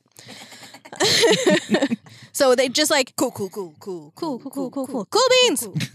Uh, but so just scary, way too stretchy smiles, deep voices that were definitely not theirs. Got it. Uh, the baby of the family, who was seven at the time, would sit in a closet and speak to an unseen entity.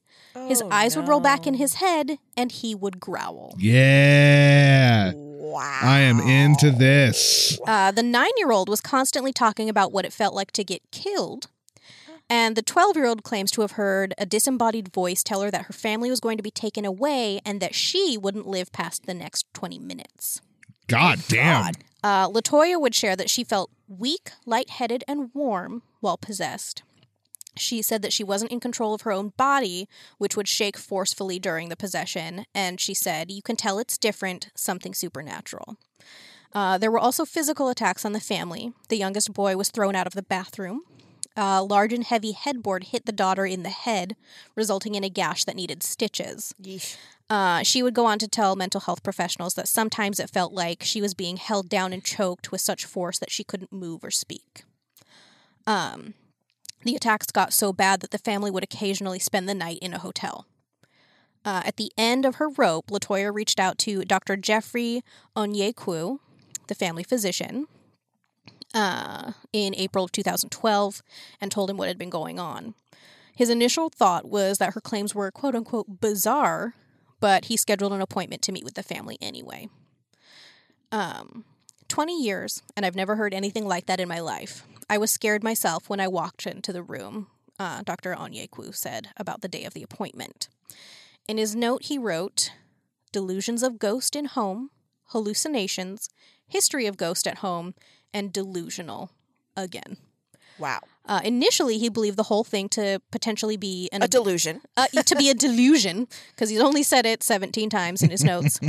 Uh, but he thought the whole thing was a potentially abusive and mentally unstable home situation.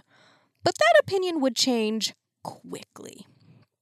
Uh, according to the DCS report, both of the Ammons boys started to cuss and growl at the doctor in unnaturally deep voices before the seven year old was seemingly thrown across the room, with the report corroborating the incident, stating that the young boy was quote unquote lifted and thrown into the wall with nobody touching him. Uh, both of the boys then fainted. This was all in the doctor's office. This is at the doctor's office. Yeah. Uh, someone from the office called 911, and a group of very confused police officers and a few ambulances arrived on the scene. Uh, neither boy was regaining consciousness, and in the midst of the chaos, Dr. Onyeukwu said everybody was. They couldn't figure out exactly what was happening. So the boys were taken to the hospital, and when they regained consciousness, the nine year old was totally back to normal. Nine year old boy. His younger brother, however, was not. He began screaming and thrashing about with such force that it allegedly took five grown men to hold him down. And he's how old? He is seven. Yeah. And this is all. When was this? This was in 2012. Yeah, this was recent. Is this that house that Yeah. you know exactly which one I'm fucking talking about? It is. Okay. Yep. All right. I will get to that. Okay. Yeah. All right. Um, so at this point, DCS, which is the Department of Child Services, Mm-hmm. had been called in to investigate what in the actual fuck was going on with the Ammons family. Uh, was initially suspected by DCS that there may have been some neglect or abuse going on at home, and that Latoya may have been suffering from some undiagnosed mental health issues, and that the whole thing was a scam. Uh, with Latoya encouraging her kids to behave like they were possessed, and the kids just going along with it. Sure. However, Latoya was examined and deemed of sound mind by the hospital psychiatrist. Uh, the kids were also checked out and they showed no physical signs of neglect or abuse. In fact, they were described as quote unquote healthy and robust. Mm-hmm. Valerie Washington, a DCS family case manager, was assigned to the Ammons case and interviewed the family at the hospital. In her official report, she said that while interviewing the seven year old, his eyes rolled back in his head, he bared his teeth, and growled at her. Jesus. Uh, he then turned on his brother and began choking him. Oh, Jesus. The Remember adults, this. yeah, the adults had to intervene and pry his hands off of his brother's neck. Uh, later that evening, Nurse Willie Lee Walker and Valerie Washington took both boys into an exam room to be interviewed uh, with their grandmother in attendance. Uh, the seven year old started growling at his brother and said, It's time to die. I will kill you. Jesus. In the same deep voice as before. As soon as the words were out, the older brother started to headbutt his grandmother in the stomach. She grabbed his hands and started praying. Uh, however, it didn't seem to help, and what happened next is fucking terrifying.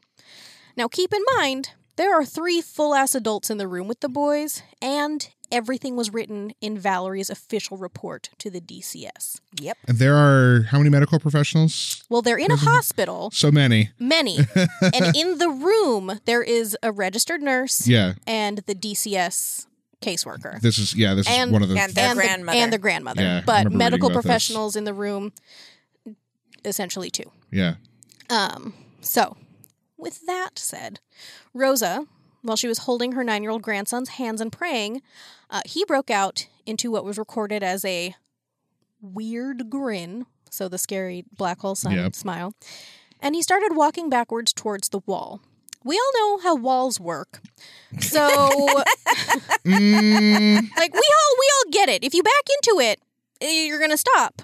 Uh, so imagine everyone's abject horror when the boy keeps walking backwards up the fucking wall towards the ceiling, all while never letting go of his grandma's hand. Jesus Christ. So, in a statement to the Star, it's the Indiana paper, uh, Nurse Willie Lee Walker said he walked up the wall, flipped over her, Rosa, and stood there. There's no way he could have done that. Police later questioned Valerie about the incident and asked her if the boy had perhaps run up the wall, since most kids can parkour and perform crazy gymnastic feats without any kind of formal training. sure they can. I just, I've seen kids do some I've weird, seen kids like, do weird shit. I'm like, how did you fucking backflip? Did you? How did what? But And they're just like, I don't know, and just keep fucking playing. I'm like, Yeah. I don't understand children and their bodies. it's just weird. but they can't walk up walls backwards. They cannot. So, um, kids, her statement in the official police report made it crystal clear that that wasn't the case. And that the boy, and this is a quote, had glided backward on the floor, wall, and ceiling. She says glided, and all I can think of is that he skittered up the wall, and I fucking hate it. I hate it so much that my nip noops have called it quits. They've left my body, and I hope they're happy wherever they are now because they are like, no, ab- fucking absolutely We're not. done. We're out. Bye. Send me a postcard, nip noops. I miss you. Uh, you know. Oh. So anyway, nip noops aside, once it had happened, Valerie ran from the room. Like she saw it happen, she was like, "Fuck this." no shit, she Which- ran from the room. ma'am. Yeah. Fair. St- Had there been a wall in my way again with a Z-shaped hole in the fucking wall. Yep. But thankfully she had a door. So she was just like, "Nope." Um uh when asked they asked her what the nurse did next and she said he ran out of the room with me. We didn't know what was going on. That was crazy. I was like, everybody gotta go. like, yes, girl. Everybody gotta go. everybody gotta go. I'm like, yeah, uh huh. I agree. Fair. I'd have been Same. right there with you. Been like, Hard same. uh uh nope, nope, nope. I I'd have noped out of there too. Hard same. Oh, yeah. So she went on to say that they reported the incident to a doctor who naturally didn't believe their story. When he went into the room, he asked the boy to walk up the wall again, but the boy had no recollection of that even happening and was obviously unable to repeat it. Nurse Walker told the doctor that there was no way the boy could do it again and that uh, the, this kid was not himself when he did that. The nurse also went on record saying that he already believed in spirits and demons, and that while there was, quote unquote, some demonic spirit to it, it was his opinion that the boy was suffering from a combination of demonic forces and mental illness. Uh, in the police report, Valerie said she believed that the Ammons family were potentially being afflicted by a, quote unquote, evil influence. Okay. So Latoya and the seven year old spent the night in the hospital for observation, while Rosa and the two other kids stayed with a relative not far from there. The next day, DCS asked Rosa to bring the kids back to the hospital for more interviews. Uh, and it happened to be the little boy's birthday, so he was eight now. Uh, and everyone reconvened at the hospital for a makeshift birthday party cake, singing, The things. you know, birthday stuff. Uh, the celebration ended quickly when Valerie told Latoya that they were taking over emergency custody of her kids. Uh, in her report, Valerie wrote that all of the children were experiencing spiritual and emotional distress. Distress, sorry. A tearful Latoya shared, We'd already been through so much and fought so hard for our lives. It was obvious we were a team and we were beating it, whatever we were fighting. We made it through together as a team and they separated us. On April 20th, the hospital chaplain reached out to local priest, uh, Reverend Michael Maginot of St. Stephen Martyr Parish. He told Father Maginot what had happened with the Ammons family and asked him to perform an exorcism on the nine year old boy. Uh, Father Maginot agreed to meet with the family on a Sunday after Mass, uh, and it was just a few days away. So on April 22nd, he went to the house on Carolina Street to get some. Oh, excuse me, sneezing and my eyes watering Snarfling. snarfling over here. Um, so he went to the house to get some preliminary questions out of the way and to make sure that the forces inside of the Ammons home were indeed demonic and not natural causes. Uh, when he arrived, Latoya and Rosa began to tell him everything that had happened in the last five months. While listening to their accounts, Rosa stopped the conversation to point out that the bathroom light had started to flicker on and off. This happened multiple times throughout his interview with the women, and whenever he would get up to go check it out, the activity would stop. hmm Uh, he believed this to be demonic activity and would later tell the star that he thought, it must be scared of me. Buddy. Agreed. um, so the flickering lights weren't the only paranormal activity to take place in front of, in front of, You got it. Try again. in front of Father Maginot that day. Uh, the blinds started swaying on their own, even though there was no air current present to cause them to move. Um, he also recalled seeing wet boot prints in the living room that hadn't been there before. When Latoya started complaining about a headache, Father Maginot put his crucifix to her head and she proceeded to convulse. Jesus. After four hours, Father Maginot was convinced that the family was definitely dealing with demonic entities and believed that several ghosts were also haunting the house. Before he left, he blessed the house with holy water and told the women that they needed to leave because the house wasn't safe. This time they listened and ended up moving in with a relative for a while. Uh, in a 2015 interview with Ursula Bielski, Father Maginot shared that it's not uncommon for priests to bless haunted houses, but up until this day, he'd never actually seen the activity firsthand, saying, I did witness things, and in fact, it was things Latoya and her mother were telling me would happen in the house, and then, when I was there, they happened. I would witness them. I've met Ursula. Chicago Paracon. Uh, since his involvement in the Ammons case, he's been fielding constant comparisons to pop culture exorcisms and shares that this case was different. Uh, you normally think it's something you brought on yourself, a Ouija board, some occult thing, but when it was shown that this was something that happened to them, we were baffled. Latoya was never involved in the occult, never, never dabbled in anything, but I did think something was brought in with the boyfriend. The last time he was there, things had gone up to a level where it almost drove them out of the house. I will come back to him, or I will get to him in a minute. So the following week, after Father Maginot came to visit, Latoya and Rosa went back to the house to meet with Valerie Washington and some accompanying police officers so that they could check out the house and conditions that the kids had been living in. Uh, Latoya refused to go back into the house, so Rosa went inside with Valerie and the officers. Uh, Gary Police Captain Charles Austin was there that day and said that he'd always been a believer in the supernatural, but never in demons. Not until he went into the house. Uh, they checked out the upper floor of the house, which consisted again of three bedrooms, a bathroom, kitchen, and the living room. And after that, they went into the basement. The floor down there was mostly concrete, except for a small patch of dirt under the stairs, which was where Latoya had set up her small altar. Uh, they also found salt lining the basement, which Latoya later explained was put there as a way to quote unquote dissuade the demons. Okay. That one, yeah, I'm with you on there. Uh, according to Captain Austin, one of the officers' audio recorders uh, started to malfunction, and the low battery light started flashing, even though the officer had just put new batteries in it that day. Happens. It does. Take it from us. You always want to keep a fanny pack of fresh batteries on you at all times. Always. Which also, um, would anybody like a Ghost and Heauxs themed fanny pack? Because that would be hilarious. Just That for your hilarious. batteries. I bet T would. She certainly would. she's the one that's always wearing the fanny pack with her Justin of batteries. her full of batteries and her Justin Bieber notebook, which is my favorite thing in the history of all time. I never question why she has these things in there. We are very serious paranormal investigators. Incredibly. Um, also, side note, speaking of paranormal merchandise, our friend Victor sent me a screenshot of Wish today where there was a $7 ghost detector.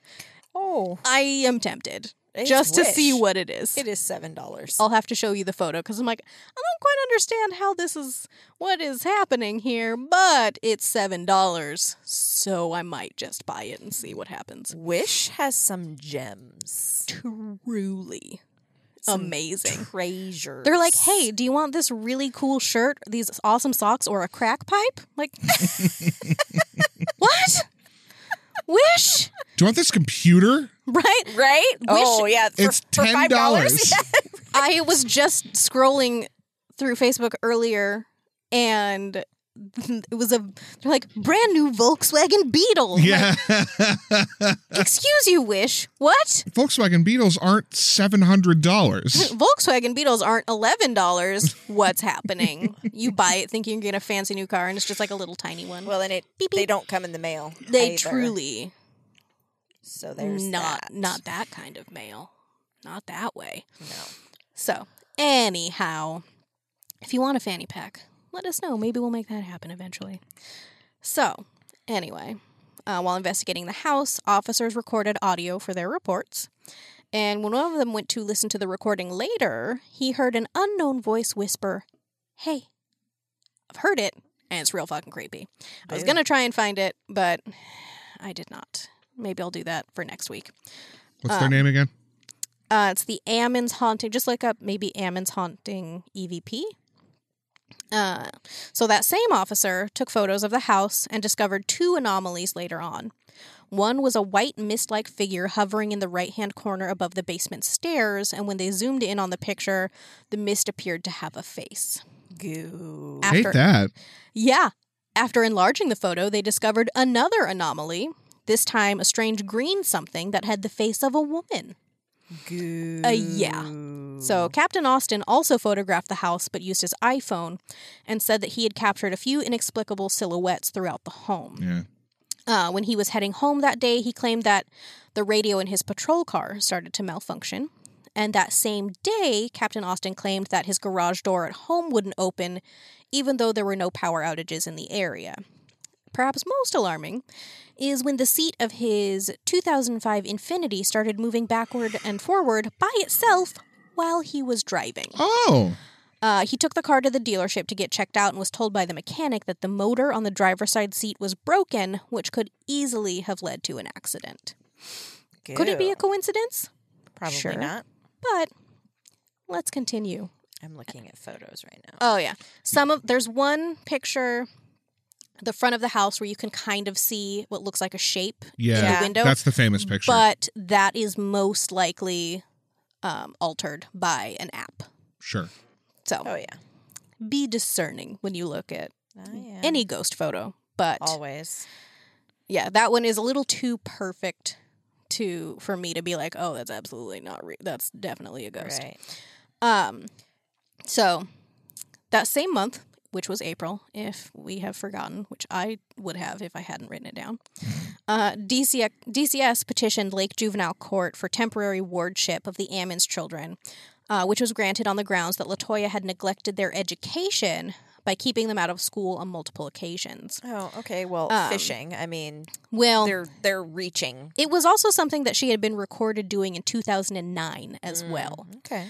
and it wasn't just a day here or there it was quite a Oh, lot okay. of absences um latoya told vanessa that she kept them out of school sometimes because and this is her quote the spirits would make them sick or they would be up all night without sleep Okay. all right but i don't think the school board is going to accept that No. as an excuse for keeping your children out of school a lot. Um, the two older kids were temporarily placed in St. Joseph's Carmelite home in East Chicago, while the youngest boy was sent for a psychiatric evaluation at uh, Christian Haven in Wheatfield, Indiana. Stacy Wright, the clinical psychologist that examined the boy, said that he was generally uh, coherent and stable, except when the subject of demons was brought up. Oh, interesting. When demons were discussed, Wright would go on to say that his stories were bizarre, fragmented, and illogical, and that his stories changed with each telling before he quickly changed the subject. Uh, Wright didn't believe that the eight year old was suffering from a true psychotic disorder, she said, and wrote in her evaluation that this appears to be an unfortunate and sad case of a child who has been induced into a delusional system perpetuated by his mother and potentially reinforced by other relatives. Uh, Joel Schwartz, the clinical psychologist that evaluated the older two Ammons kids, agreed with Wright. In his findings, he wrote that there appears, or there also appears to be a need to assess the extent to which Ammons's daughter, uh, they've redacted all names, uh, may have been unduly influenced by her mother's concerns that her family was exposed to paranormal experiences. Uh, he went on to discuss the conversations he'd had with the girl, sharing that she'd gone into trances a couple times at home and that she had often seen shadowy figures in the house. When he spoke with the nine year old boy, he was told that doors would slam and stuff started moving around, was what the little boy told him. Uh, the kids weren't the only ones to undergo psychological evaluations. Latoya went through multiple exams herself, uh, with one psychologist recommending further evaluation to determine whether her religiosity may be masking underlying delusional ideations or perceptual disturbances. Okay. Uh, the psychologist that examined her said that while she seemed guarded, she didn't appear to be experiencing symptoms of psychosis or thought disorder. Okay. Uh, Latoya and all three of her kids still believed that they were possessed by demons. Uh, DCS, while commending Latoya's close relationship with her kids, decided to keep the children from returning immediately and instead set up some goals for the family to work on. Uh, Latoya was allowed supervised visits with the kids, uh, where DCS expected her to start using uh, alternate forms of discipline not directly related to religion and demon possession. Uh, before her kids could be returned to her, she was ordered to find a job and a new place to live. and they, they said in their report, due to the paranormal activity at the Carolina Street House. So Latoya and her mother moved to Indianapolis around that time, but they continued to commute to Gary for visitations, court appearances, and eventually exorcisms. Uh, while she worked on getting her life back on track for the kids, investigations at the house continued. Um, on May 10th, Latoya, Rosa, Captain Austin, and two off duty officers returned to the house. So the off duty officers were the same ones that had been at the house with Captain Austin the day that they captured the EVP and photo anomalies. It's not like they were just two random dudes that decided to show up. They had already been there and had already been investigating the case. So they were joined eventually by Father Maginot, two additional Lake County police officers, a police dog, and DCS family case manager Samantha Illick, who was replacing Valerie Washington, who refused to return to the house. And I don't blame her. No. So one of the Lake County officers walked the dog around the house, but nothing happened. Uh, they didn't smell anything, didn't sense anything. Uh, Father Maginot had allegedly requested the presence of the canine unit under the suspicion that a body could be buried on the premises. Interessante. Uh huh. He also wanted to take a thorough look under the basement stairs for personal items or pentagrams, etc., as he believed that someone may have intentionally cursed the Ammons family. Okay. Now, this didn't come out of nowhere, all of his Theories. theories.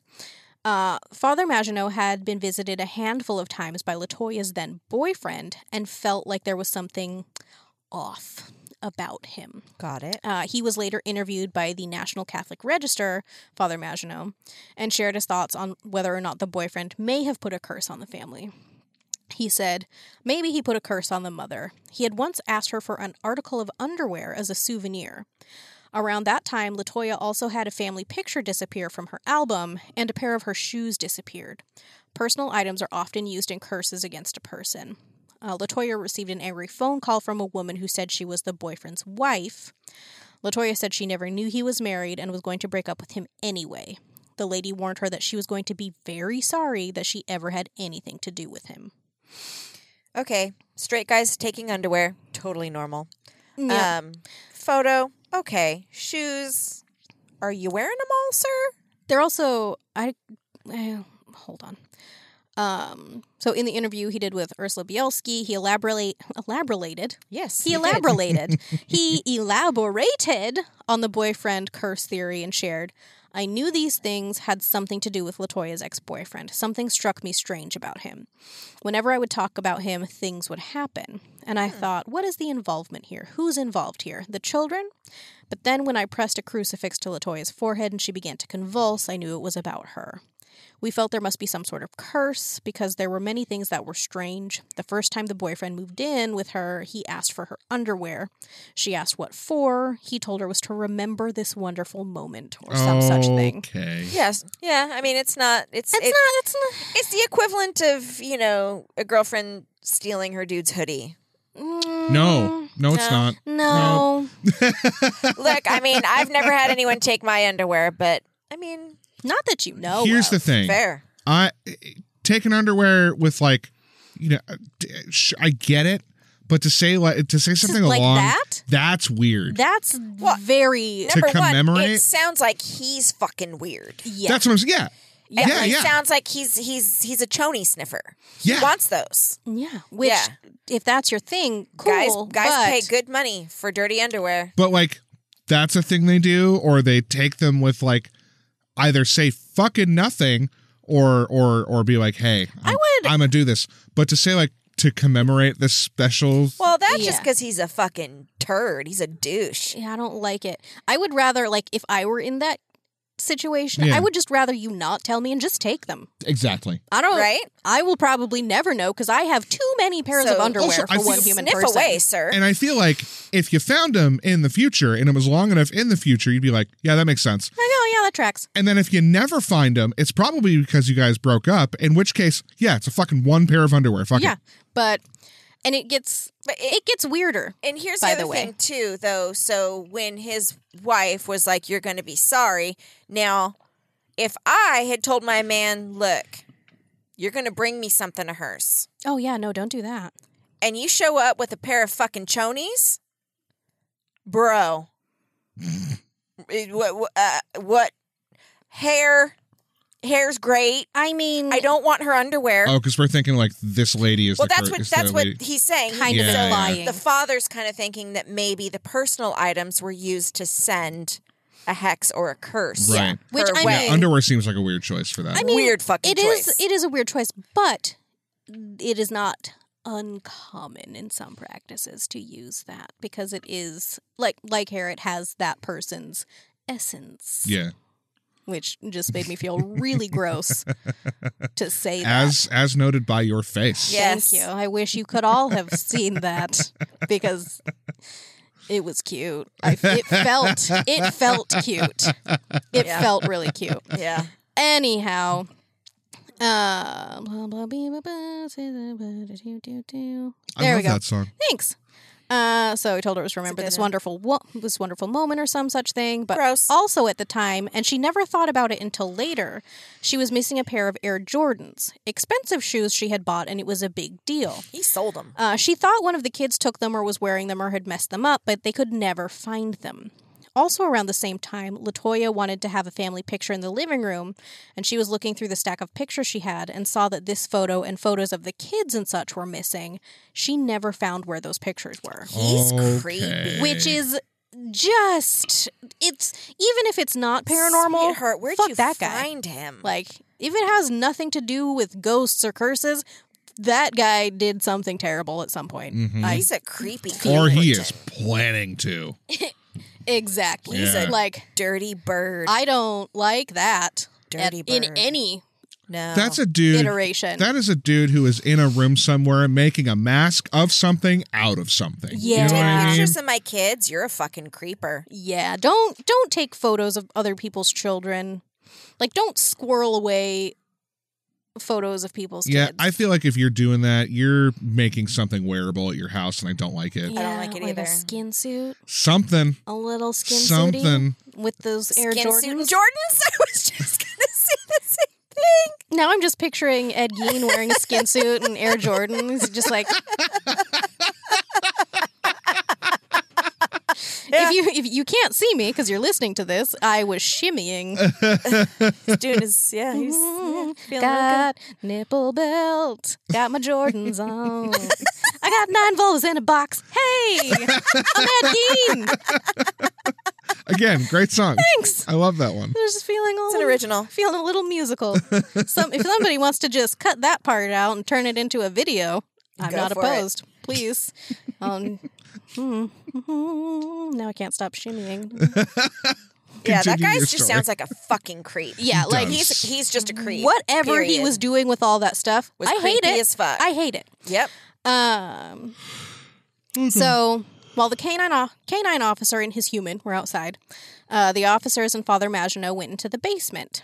Um, Samantha, the replacement DCS case manager, went down with them initially and noticed something dripping from the wall. And like someone in a movie, immediately touched it. No. Just look at it first Wait, sh- before you something touch it. goopy? Dripping from the wall. Uh, she claimed it was slippery yet sticky to the touch. Okay. No, thank you. Okay. I don't like it. So everyone eventually congregated over by the stairs, and it was pointed out that the concrete surrounding the random patch of dirt looked like it had been intentionally removed in order to bury something. Mm. Uh, so they started digging. The officer dug a hole roughly four feet by three feet, and while they didn't discover a body, they did find some interesting items uh, a political shirt pin, the lid to a small pot or pan, candy wrappers, uh, a metal object that looked like maybe it was a weight for like a drapery cord. Oh, yeah, okay. Uh, it was pretty heavy. Um, a pink press on fingernail, a pair of boys' socks with the bottoms cut off below the ankles. So it was essentially just like the ankle part of a boy's sock. That's weird. Uh huh. And a white pair of panties, Oh. all buried under the stairs. Uh, they didn't find anything else, so the officer filled the hole back in with dirt, and Father Maginot placed some blessed salt under the stairs. Uh, he would later say that he believed the items that they'd found under the stairs weren't related to the Ammons family, but were probably the cause of the ghosts in the house. Um, Hmm. Interesting. Yes. With everyone back upstairs, Latoya started complaining of severe pain in her head, while Samantha said that her pinky finger hurt. Uh, she said it felt broken and like something was cutting off the circulation. Uh, her finger turned white, and she eventually stepped outside to catch her breath because she started having a panic attack. Okay. Uh, there's a picture of it, of her finger. It looks like, um, it looks like the circulation had been cut off. Like it was completely white, but just the one finger. Interesting. hmm Um, Father Maginot started to ask Latoya some questions, and she said that she needed to go outside as well, and went and joined Ms. Illick. Like she was Right. not, Not- into his question. She's okay. like, "Nope, gotta go." Yeah. Um, at this point, Captain Austin left, saying that he had no desire to be in the house at night. Now, mind you, this man had been on the police force for, I think, 20 some odd years, and he had seen some shit. But he was not staying at that house once the sun went down. He was like, fuck all y'all. Right. Bye. Can't say to blame him. He's like, nope, no thank you. Everyone else continued to poke around and found more of the liquid that Samantha had found earlier in the basement. This time, though, the oily substance had appeared on the blinds in one of the bedrooms. Ew. They wiped off the blinds and sealed the room uh, for about 20 minutes to make sure that no one inside the house was responsible for putting it there. When they went back into the bedroom, the mysterious liquid had reappeared. Gross. Um, Father Maginot claimed that this was definitely proof of demonic or paranormal activity. Uh, following the investigation that day, the priest wrote a report of everything that had happened with the Ammons family and sent it to Bishop Dale Melchek with the request for permission to perform an exorcism. Mysterious liquid is just not. I don't. I don't like those words Viscous together. material. I don't like it. Not a fan. Mm, Mm-hmm. Mysterious sticky liquid. viscous mystery. Viscous material. Viscery. Mm, no, I don't like it. Uh, so, according to Father Maginot, the bishop had never granted permission for an exorcism in his 20 plus years as an acting bishop, and this case was no different at first. Uh, when the bishop responded to Maginot, he declined to give him permission for a church sanctioned exorcism and instead told him to contact other priests that had performed minor exorcisms in the past. Uh, apparently, there is a difference. A minor exorcism is a smaller scale deal that doesn't require permission from the church, and a regular or major exorcism uh, is more powerful because it has the Catholic Church backing it up. Um, that face is appropriate, but that is that is the that is how it works, I guess. So if you ask as a priest to perform an exorcism, most likely you will be told no, but you can still perform a minor version of I get the, ceremony hierarchy to see if it helps. part of it, but also it's like, well, it, it- coming from a sales background, I hear, well, you could go get the minor one. You should really get the one that's endorsed by the church because it might work better. exactly. It's just going to take a lot more time and money. Exactly. Hmm. Um, so, you know, he was just like, reach out to some other priests that have done the minor exorcism and see if they'll tell you how to do it. Because that's all the permission you're getting. So he did. He reached out to talk to these guys in the hopes of someone giving him um or sharing the steps of the ritual with him. And instead he was essentially told to hit up ye old googs. Like the priests he reached out to were like, bruh, It's on Google. Google it. So Yeah. yeah. uh, Is it 2015 at this point? Jesus Christ. no, Christ. 2012. It's still 2012. Yeah. Yeah. Google exists. It Look it up. Um, so undeterred, he went to the house on Carolina Street and performed what he called an intense blessing to rid the house of any negative spirits that were there. After that, he met up with the Ammons family, uh, which I'm assuming at this point was just uh, Latoya and Rosa, her mother. Uh, two of the police officers that had been investigating the house and Samantha Illick to perform the minor exorcism on the family. Following the exorcism, Illick said, We felt like someone was in the room with you, someone breathing down your neck. Gross. Uh, in the month following her time with the Ammons family, Samantha Illick seemed to have a serious run of bad luck. She broke three of her ribs while jet skiing, received a third degree burn from a motorcycle, hit a table and broke her hand, and broke her ankle while attempting to run in flip flops. Coincidence? Possibly. However, her friends weren't taking any chances, and she said that I had friends who wouldn't talk to me because they believed that something had attached itself to me. Jokingly, she added, I'm already evil. They try to find something that's not evil and corrupt it. They wouldn't waste their time on me. Also, I'm just going to say, you know, uh, sure, all the injuries. If you run it in flip flops, that is 100%. Oh, that on one's definitely going to you. happen. Super Like, on her. just don't do that. Don't do Don't that. run in flip flops, you but fucking idiot. yeah, within within 30 days of her last visit to the house, all of this shit happened, and she's not the only one that that happened to. Uh, different injuries, but Same still idea. Same idea. Yeah. So after the minor exorcism was over, Father Maginot instructed Latoya to research the names of the demons that had been plaguing her and her family, which there were no specifics at the time, so she kind of just had to look and see if something fit. So she said that when she and a friend tried to look up the names on the internet, the computer kept shutting down at random times, and that she felt lightheaded and sick during the search. Uh, eventually, she was able to find the names of some of the demons that she believed to be responsible for all of the torment. Uh, in addition to the names of demons that specifically tortured children, she also found the Lord of the Flies himself, Beelzebub. Uh, she also claimed that a number of high ranking demons had been tasked with antagonizing her family. After that, Father Maginot reached out to the bishop again, who this time gave authorization for a full on exorcism for Latoya Ammons. Uh, he performed three exorcisms on Latoya, twice in English and once in Latin, uh, while the two officers that had taken an interest in the case stood by, just in case the father needed help with any, uh, any like restraint. Uh, I'm assuming they'd seen The Exorcist Yeah. and were just standing by. She would go on to say that I was hurting all over from the inside out. I'm trying to do my best and be strong. She remembered praying with Maginot during the exorcism, uh, but having to stop at a certain point because it became too physically painful for her to continue. While it wasn't a natural pain, she said it felt like something was trying to hurt her and hold on to her and described it as intense as childbirth. Yikes. Yeah, no thank you. Uh, before the final ritual took place in June, Maginot had to leave town for a retreat. An unnamed woman that had assisted him with the first exorcism was tasked with keeping an eye on Latoya until he got back into town. He set up a contingency plan just in case and had the woman write down a demon's name. He couldn't recall which one when interviewed later.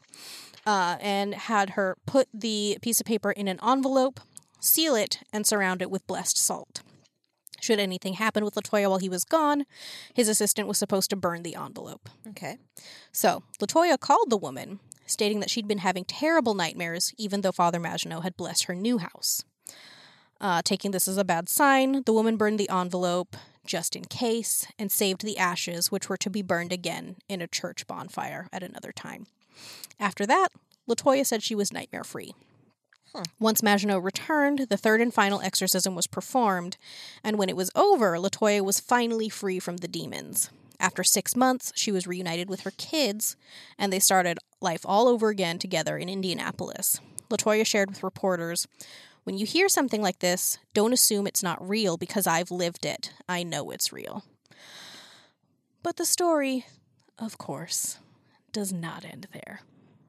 So, four days after Marisa Kwiatkowski's extensive piece on the Demon House, um, she wrote it for the IndyStar, Mm-hmm. uh, was published, and paranormal investigator Zak Bagans bought the house sight unseen for thirty-five thousand dollars. Wow. Mm-hmm. Wow. Yeah, 2012, Gary, Indiana. God damn. Agreed. Uh, initially, he was skeptical of the demonic claims and intended to film a documentary about everything that had gone on in the house. Uh, filming and research began shortly after the purchase, uh, but it was far from smooth sailing. The Ammons family wouldn't speak to him, stating that he'd been in the house and they didn't want him to bring any of the dark energy back into their lives. It was also later revealed that they may have been speaking to the Hollywood types about making a movie of their story and didn't want to shortchange themselves out of that opportunity, which was probably why they didn't want to talk to him. Right. Yeah. Ammon's family aside, there were multiple incidents of crew members getting fired or quitting in the middle of filming after they'd gone inside the house. Uh, Dr. Barry Taff was brought in and initially thought mold could have played a part in the family believing they were haunted. Yes, severe cases of black mold can cause you to feel sudden bursts of terror for no reason, cause you to see things, etc. Um, but that didn't seem to be the case. Uh, Dr. Taff actually had to go to the hospital during uh, filming because his organs started shutting down out of nowhere. Like, just, he talks about it, and it's just like he's kind of like describing it as dominoes, just like one and then another. Uh, he he is fine now, by the way, or he's at least recovered since then. Uh, the filming of the documentary was intense for all involved and left lasting marks on everyone, mentally, emotionally, and in some cases, physically. Uh, after my first viewing of the documentary, I texted our friend Billy Tolley of Ghost Adventures, who was present for a lot of the filming and appears in the documentary. And I've asked him about hundreds of cases So he's investigated. things. When I asked about his thoughts on this whole situation, he told me, I don't even like to think about that place. That's how bad it was. The subject was dropped, and I never brought it up again. Like, Yep. he had described it that it was so bad there, even the mere thought of the place causes activity. Mm. So he's like, I don't want to think about it. Like, that's fair. In 2016, Zak had the house demolished. A choice that didn't go over too well with Father Maginot, who said that the house may be gone, but that energy is still lingering on the grounds. Uh, he was quoted as saying, I think he could have protected a lot more people by owning it, locking it up so people won't mess around with this. Now that's uh, now that it's an open lot, as it mentions in the documentary, people are going to go there doing seances or whatever, and the police have to get called out to chase the people away. Those people are in great danger, and there's no way to really protect them. All you need is curiosity. Curiosity is an invitation. So, a lot of people are setting themselves up for a very dangerous experience. It's not like you can walk away and it's over with. That was nice. I mean, once something gets attached, you've got to deal with it. They might not know how to deal with it. While the house is no longer standing, Zak did take the basement stairs and some of the dirt uh, back to Vegas with him and has them displayed in his haunted museum. Uh, tons of museum attendees have reported feeling incredibly strange near the items, with some people even fainting in the room where they are at. I could tell you more, but Demon House is available to stream on Amazon Prime, and you should watch it for yourselves. Just remember the warning. And this is what they show at the very beginning of the movie. Demonologists believe that demons can attach themselves to you through other people, objects, and electronic devices. View at your own risk. And that is the story the Demon House and the Ammons family haunting. Well, you just read the whole thing through my microphones and into my ears, so I don't Right. really Exactly. It's a good like one. Sorry, Um, everybody. if it's- shit it's weird, interesting. I apologize. The documentary, i- i- it's Yeah, it's and I didn't because I could have gone much into a lot of detail about the documentary, um, but I didn't want to just make a recap of it, right. You know, Because um, it is there for you to watch if you want. say w- people like to shit talk Ghost Adventures. I get it. Yeah. I see why. Sometimes, but truthfully, the bottom line is they have cornered the market on paranormal investigation television, and they've done it really fucking well. That show was designed to be what it is. Okay, yes, you know, sometimes they get a little bro and they get a little Over the- dramatized over the top. but you know a lot of time you got to do what your network tells you to do Yeah, exactly. Or you don't have a job. or you don't have a job now um i think that they dramatize things but in terms of people accusing them of faking evidence i don't think they fake things i think No. that they will dramatize but in terms of faking Well, no what reality show doesn't? Right. Um, you know, and I have seen uh, plenty of episodes that are kind of fucking boring. And that's why I enjoy the show because that's what investigating is like. Yeah. You don't get incredible, irrefutable evidence on every single investigation. In fact, it's more likely that you're not going to get in any evidence at all. You guys So- want to go to Gary? Hell yeah. But I mean, it's just That'd be great. It's an empty lot now, but fuck yeah, I'm into it. You can't tell me that it, that there wouldn't still be some shit there Oh, for a oh, place absolutely. that's that haunted. Oh, absolutely, there would be. And initially, like when I heard about this f- the first time, when I was like, well, that seems suspect and highly, Highly questionable, questionable. because demonic activity is so fucking uncommon and very Mhm. rare. Mm-hmm. But the more I learned about it, and like for all of these people to have witnessed these events and being like, I fucking saw what I saw. That kid skittered backwards up a fucking, Up a wall. fucking wall. I'm like, uh, okay, that makes me a little more likely to believe. And then to have my own experiences, and I've never been there. I watched the documentary. I have to move. Sorry, my sweatshirt was writing, and I had to fix it because it was driving me insane. Um, I watched the documentary, and then I can't remember if it was the same night or the next night. I was in my bed watching TV, and my remote was on the bedside table next to me. I was touching nothing. And suddenly the volume popped up on the screen and started turning itself up, like way high. And I'm like, okay. So I grab it, and I figure that the button got stuck, maybe, trying to rationalize it. It didn't. I tried turning it down. I tried turning the TV off. I tried pushing it on mute. My, the volume on my TV shot all the way up to like 100 and I couldn't turn it off for too long. It felt like an eternity. Right. I was like, "Oh, well, I hate this. I hate this." And that I believe was the same night either you called me or I called you, which rarely happens because I hate the telephone. But your garage door kept opening and shutting by itself Mm-hmm. that day. Yeah. It was real fucking weird Weird day. weird fucking day. So I'm like, okay, I I have watched this and I have now been lightly affected and I, I- don't like it. I remember watching some of the footage, and some of that footage is actually really fucking scary. Yeah. It is. It's it's scary. And the thing is, the documentary is a lot. They don't spend like they don't show you that much inside the house, um, because he started filming it, and I want to say 2014. It didn't Mhm. come out until I want to say 2018. yeah. because there was so much shit happening, Yeah. um, behind the scenes that it just. And he, uh, Zak, said that he didn't leave his room for eight days after he got home. Zak's a little dramatic, Mm. but That one He's I will. extra. That I'll one I will it give him. him. because I'll give it to him. they do show at the very end of the documentary, um, him.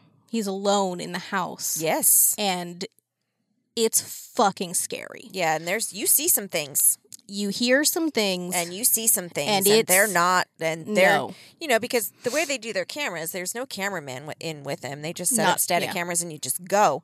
Um, yeah. So yes, Zak is a little dramatic, and I get why why people like to poo poo it, but at the end of the day, they're really investigating hmm these places they're going to where there's smoke there's fire you know they're not always epically haunted but there's you know sometimes someone's just crazy truthfully. It's happened. and they unknowingly willingly invite things in. Hmm that happens. Drugs same thing. But this shit is real. Yeah, and also people that are like, "Oh, they're just screaming in the dark." Yeah, okay, guess what though? It's really dark, and would you hear something in pitch black darkness and you're in a fucking scary place and you know it's haunted and you hear any noise, you're going to fucking yell. yeah I've done it. yeah Like you're startled because you're expecting something to happen at any second, and whether it's paranormal or not, it might make you poop your pants a little bit. hmm It's Yeah. just how it works because you're in a and- dark, scary room. and they're taking people are like no there's no way people get that much evidence in an investigation okay but you have to understand they film for three days Yeah, it's not just one night. they film three days and they edit it into a one hour show you count commercials It's 41 minutes. there you go Yeah.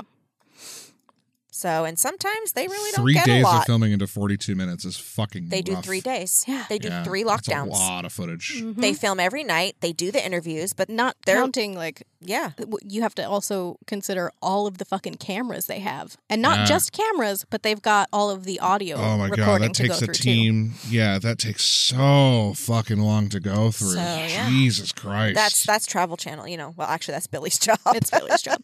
It may it may be someone else's job now, or at least he has an assistant. I hope. but Um, but yeah, it's very rare. Do I believe it was demons?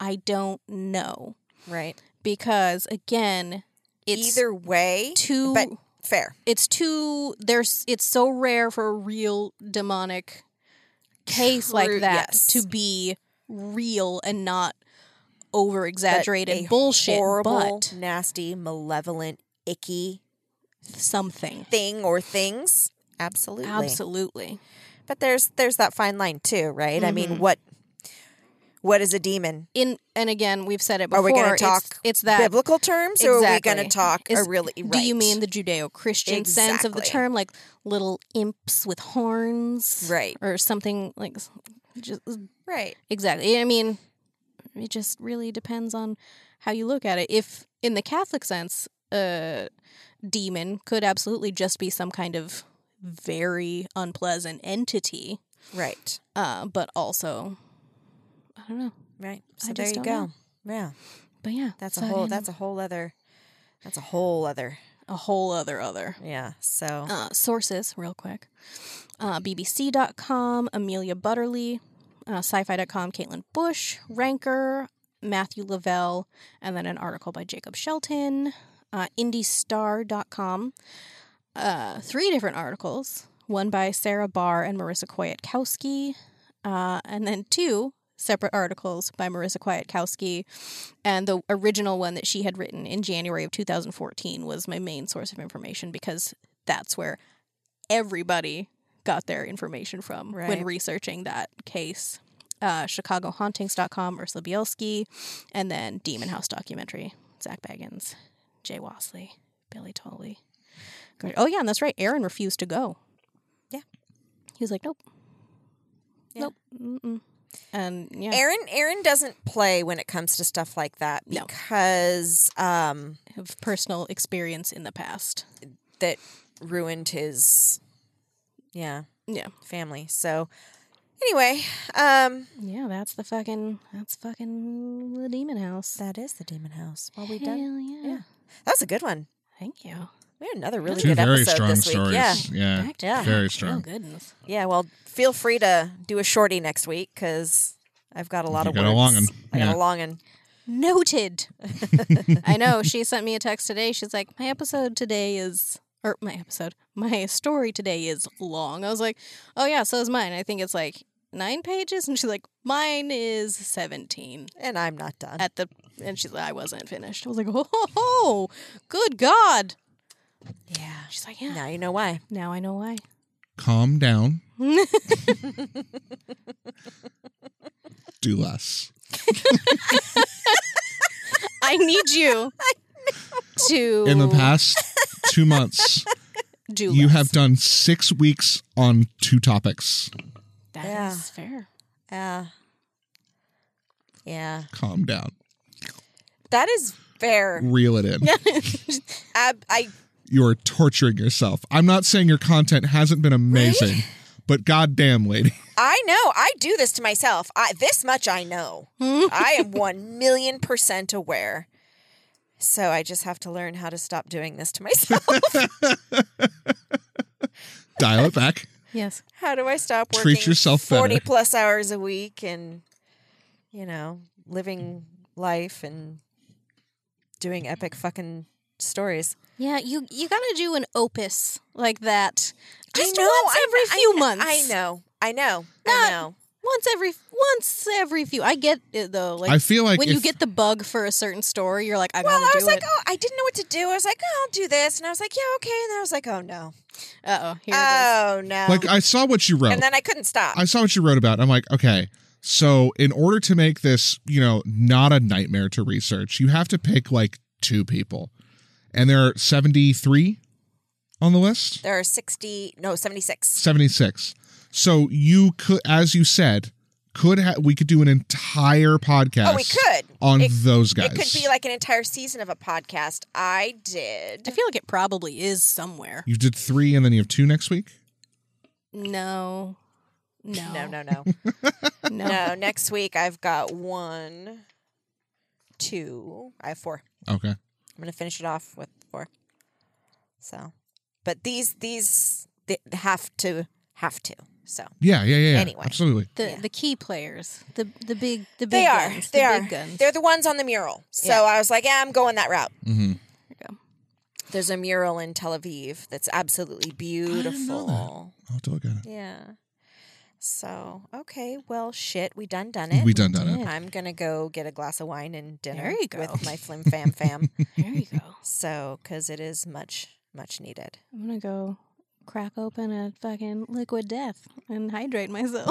Get it? I'm going to make some pasta. Ooh. Put some meat in there. Put some meat in Yeah. it. Put I- some meat in it. Oh yeah. Fuck this pasta. Got the meats. Oh yeah. Arby's. That's their really unfortunate slogan. Did does nobody know that but me? No. Yeah, you're this the only room? one. You're the only one In the world. I just want you to know you're the only one that's paid that much attention to Arby's It happens when I'm Ever. driving. ever.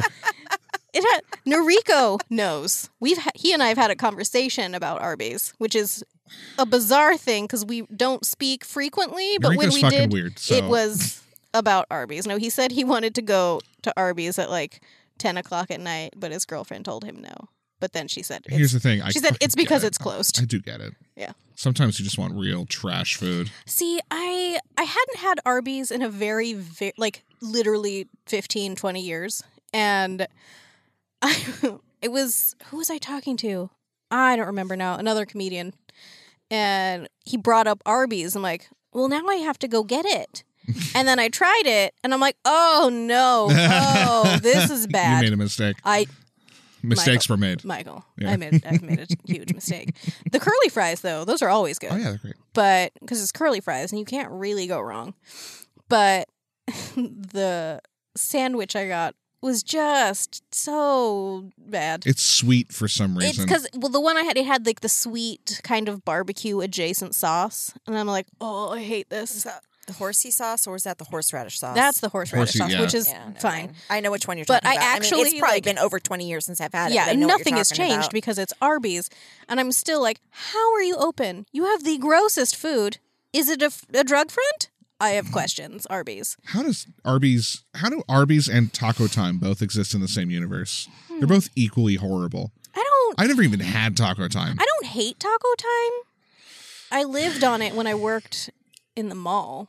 I don't like Crisp bean burrito. crisp beef. we've- is not We've had this conversation. we have okay. yeah, that one. Sorry. That one though. I mean, it's basically a big taquito, which is fine. But I'm going to rein y'all both in because I got to I'm pee sorry. and I got to eat. I'm so sorry. Yeah. She's like, y'all are talking. She's like, despite you talking about Arby's, I am hungry. All the things I said a minute ago about having to leave are still a fucking factor in my life. I'm like, yeah, we've done the crispy burritos. We know. They are delightful. Let's get the fuck out of here. Go to the Best Buy, subscribe, throw shit around. Let's go. Yes, do that. Y'all know the drill. Rate, review, subscribe, Yes, share, share, share. Do that. Get us out there in the world. We've Promo got code ghosts. we've got merch coming. We do. Get And- your liquid death. Do promo that. code ghosts. Places are opening up, so like we could, might actually start be able to do domestic stuff Yeah. soon. We've got water bottles coming in the very near future. Very We've near. They should be here this week. being worked on. So get ready, guys. We're Jump on that this. Patreon. Do it. Do it. Do it. Do it. Do it. So anyway, till next time, y'all. Hexes and hoes, y'all. Hexes and hoes, y'all. Bye. Bye. Mwah! Birds, Birds up, up. to the fuck you club. And today, especially, fuck you, Monica. You stupid bitch. Fuck Last name? you. Something very Swedish. Fuck you, you fucking sweet. Just that one. yeah. But yeah, yeah. Fuck you, Monica. Fuck you. Fucking Did trashy Jimi wrong. bitch. Did Jimi wrong. Shit on your face. You psycho stalker girlfriend. Did him wrong. Fuck Okay. you, Monica. You gotta go pee. I, I really do. Yeah. Okay. We're done. Bye.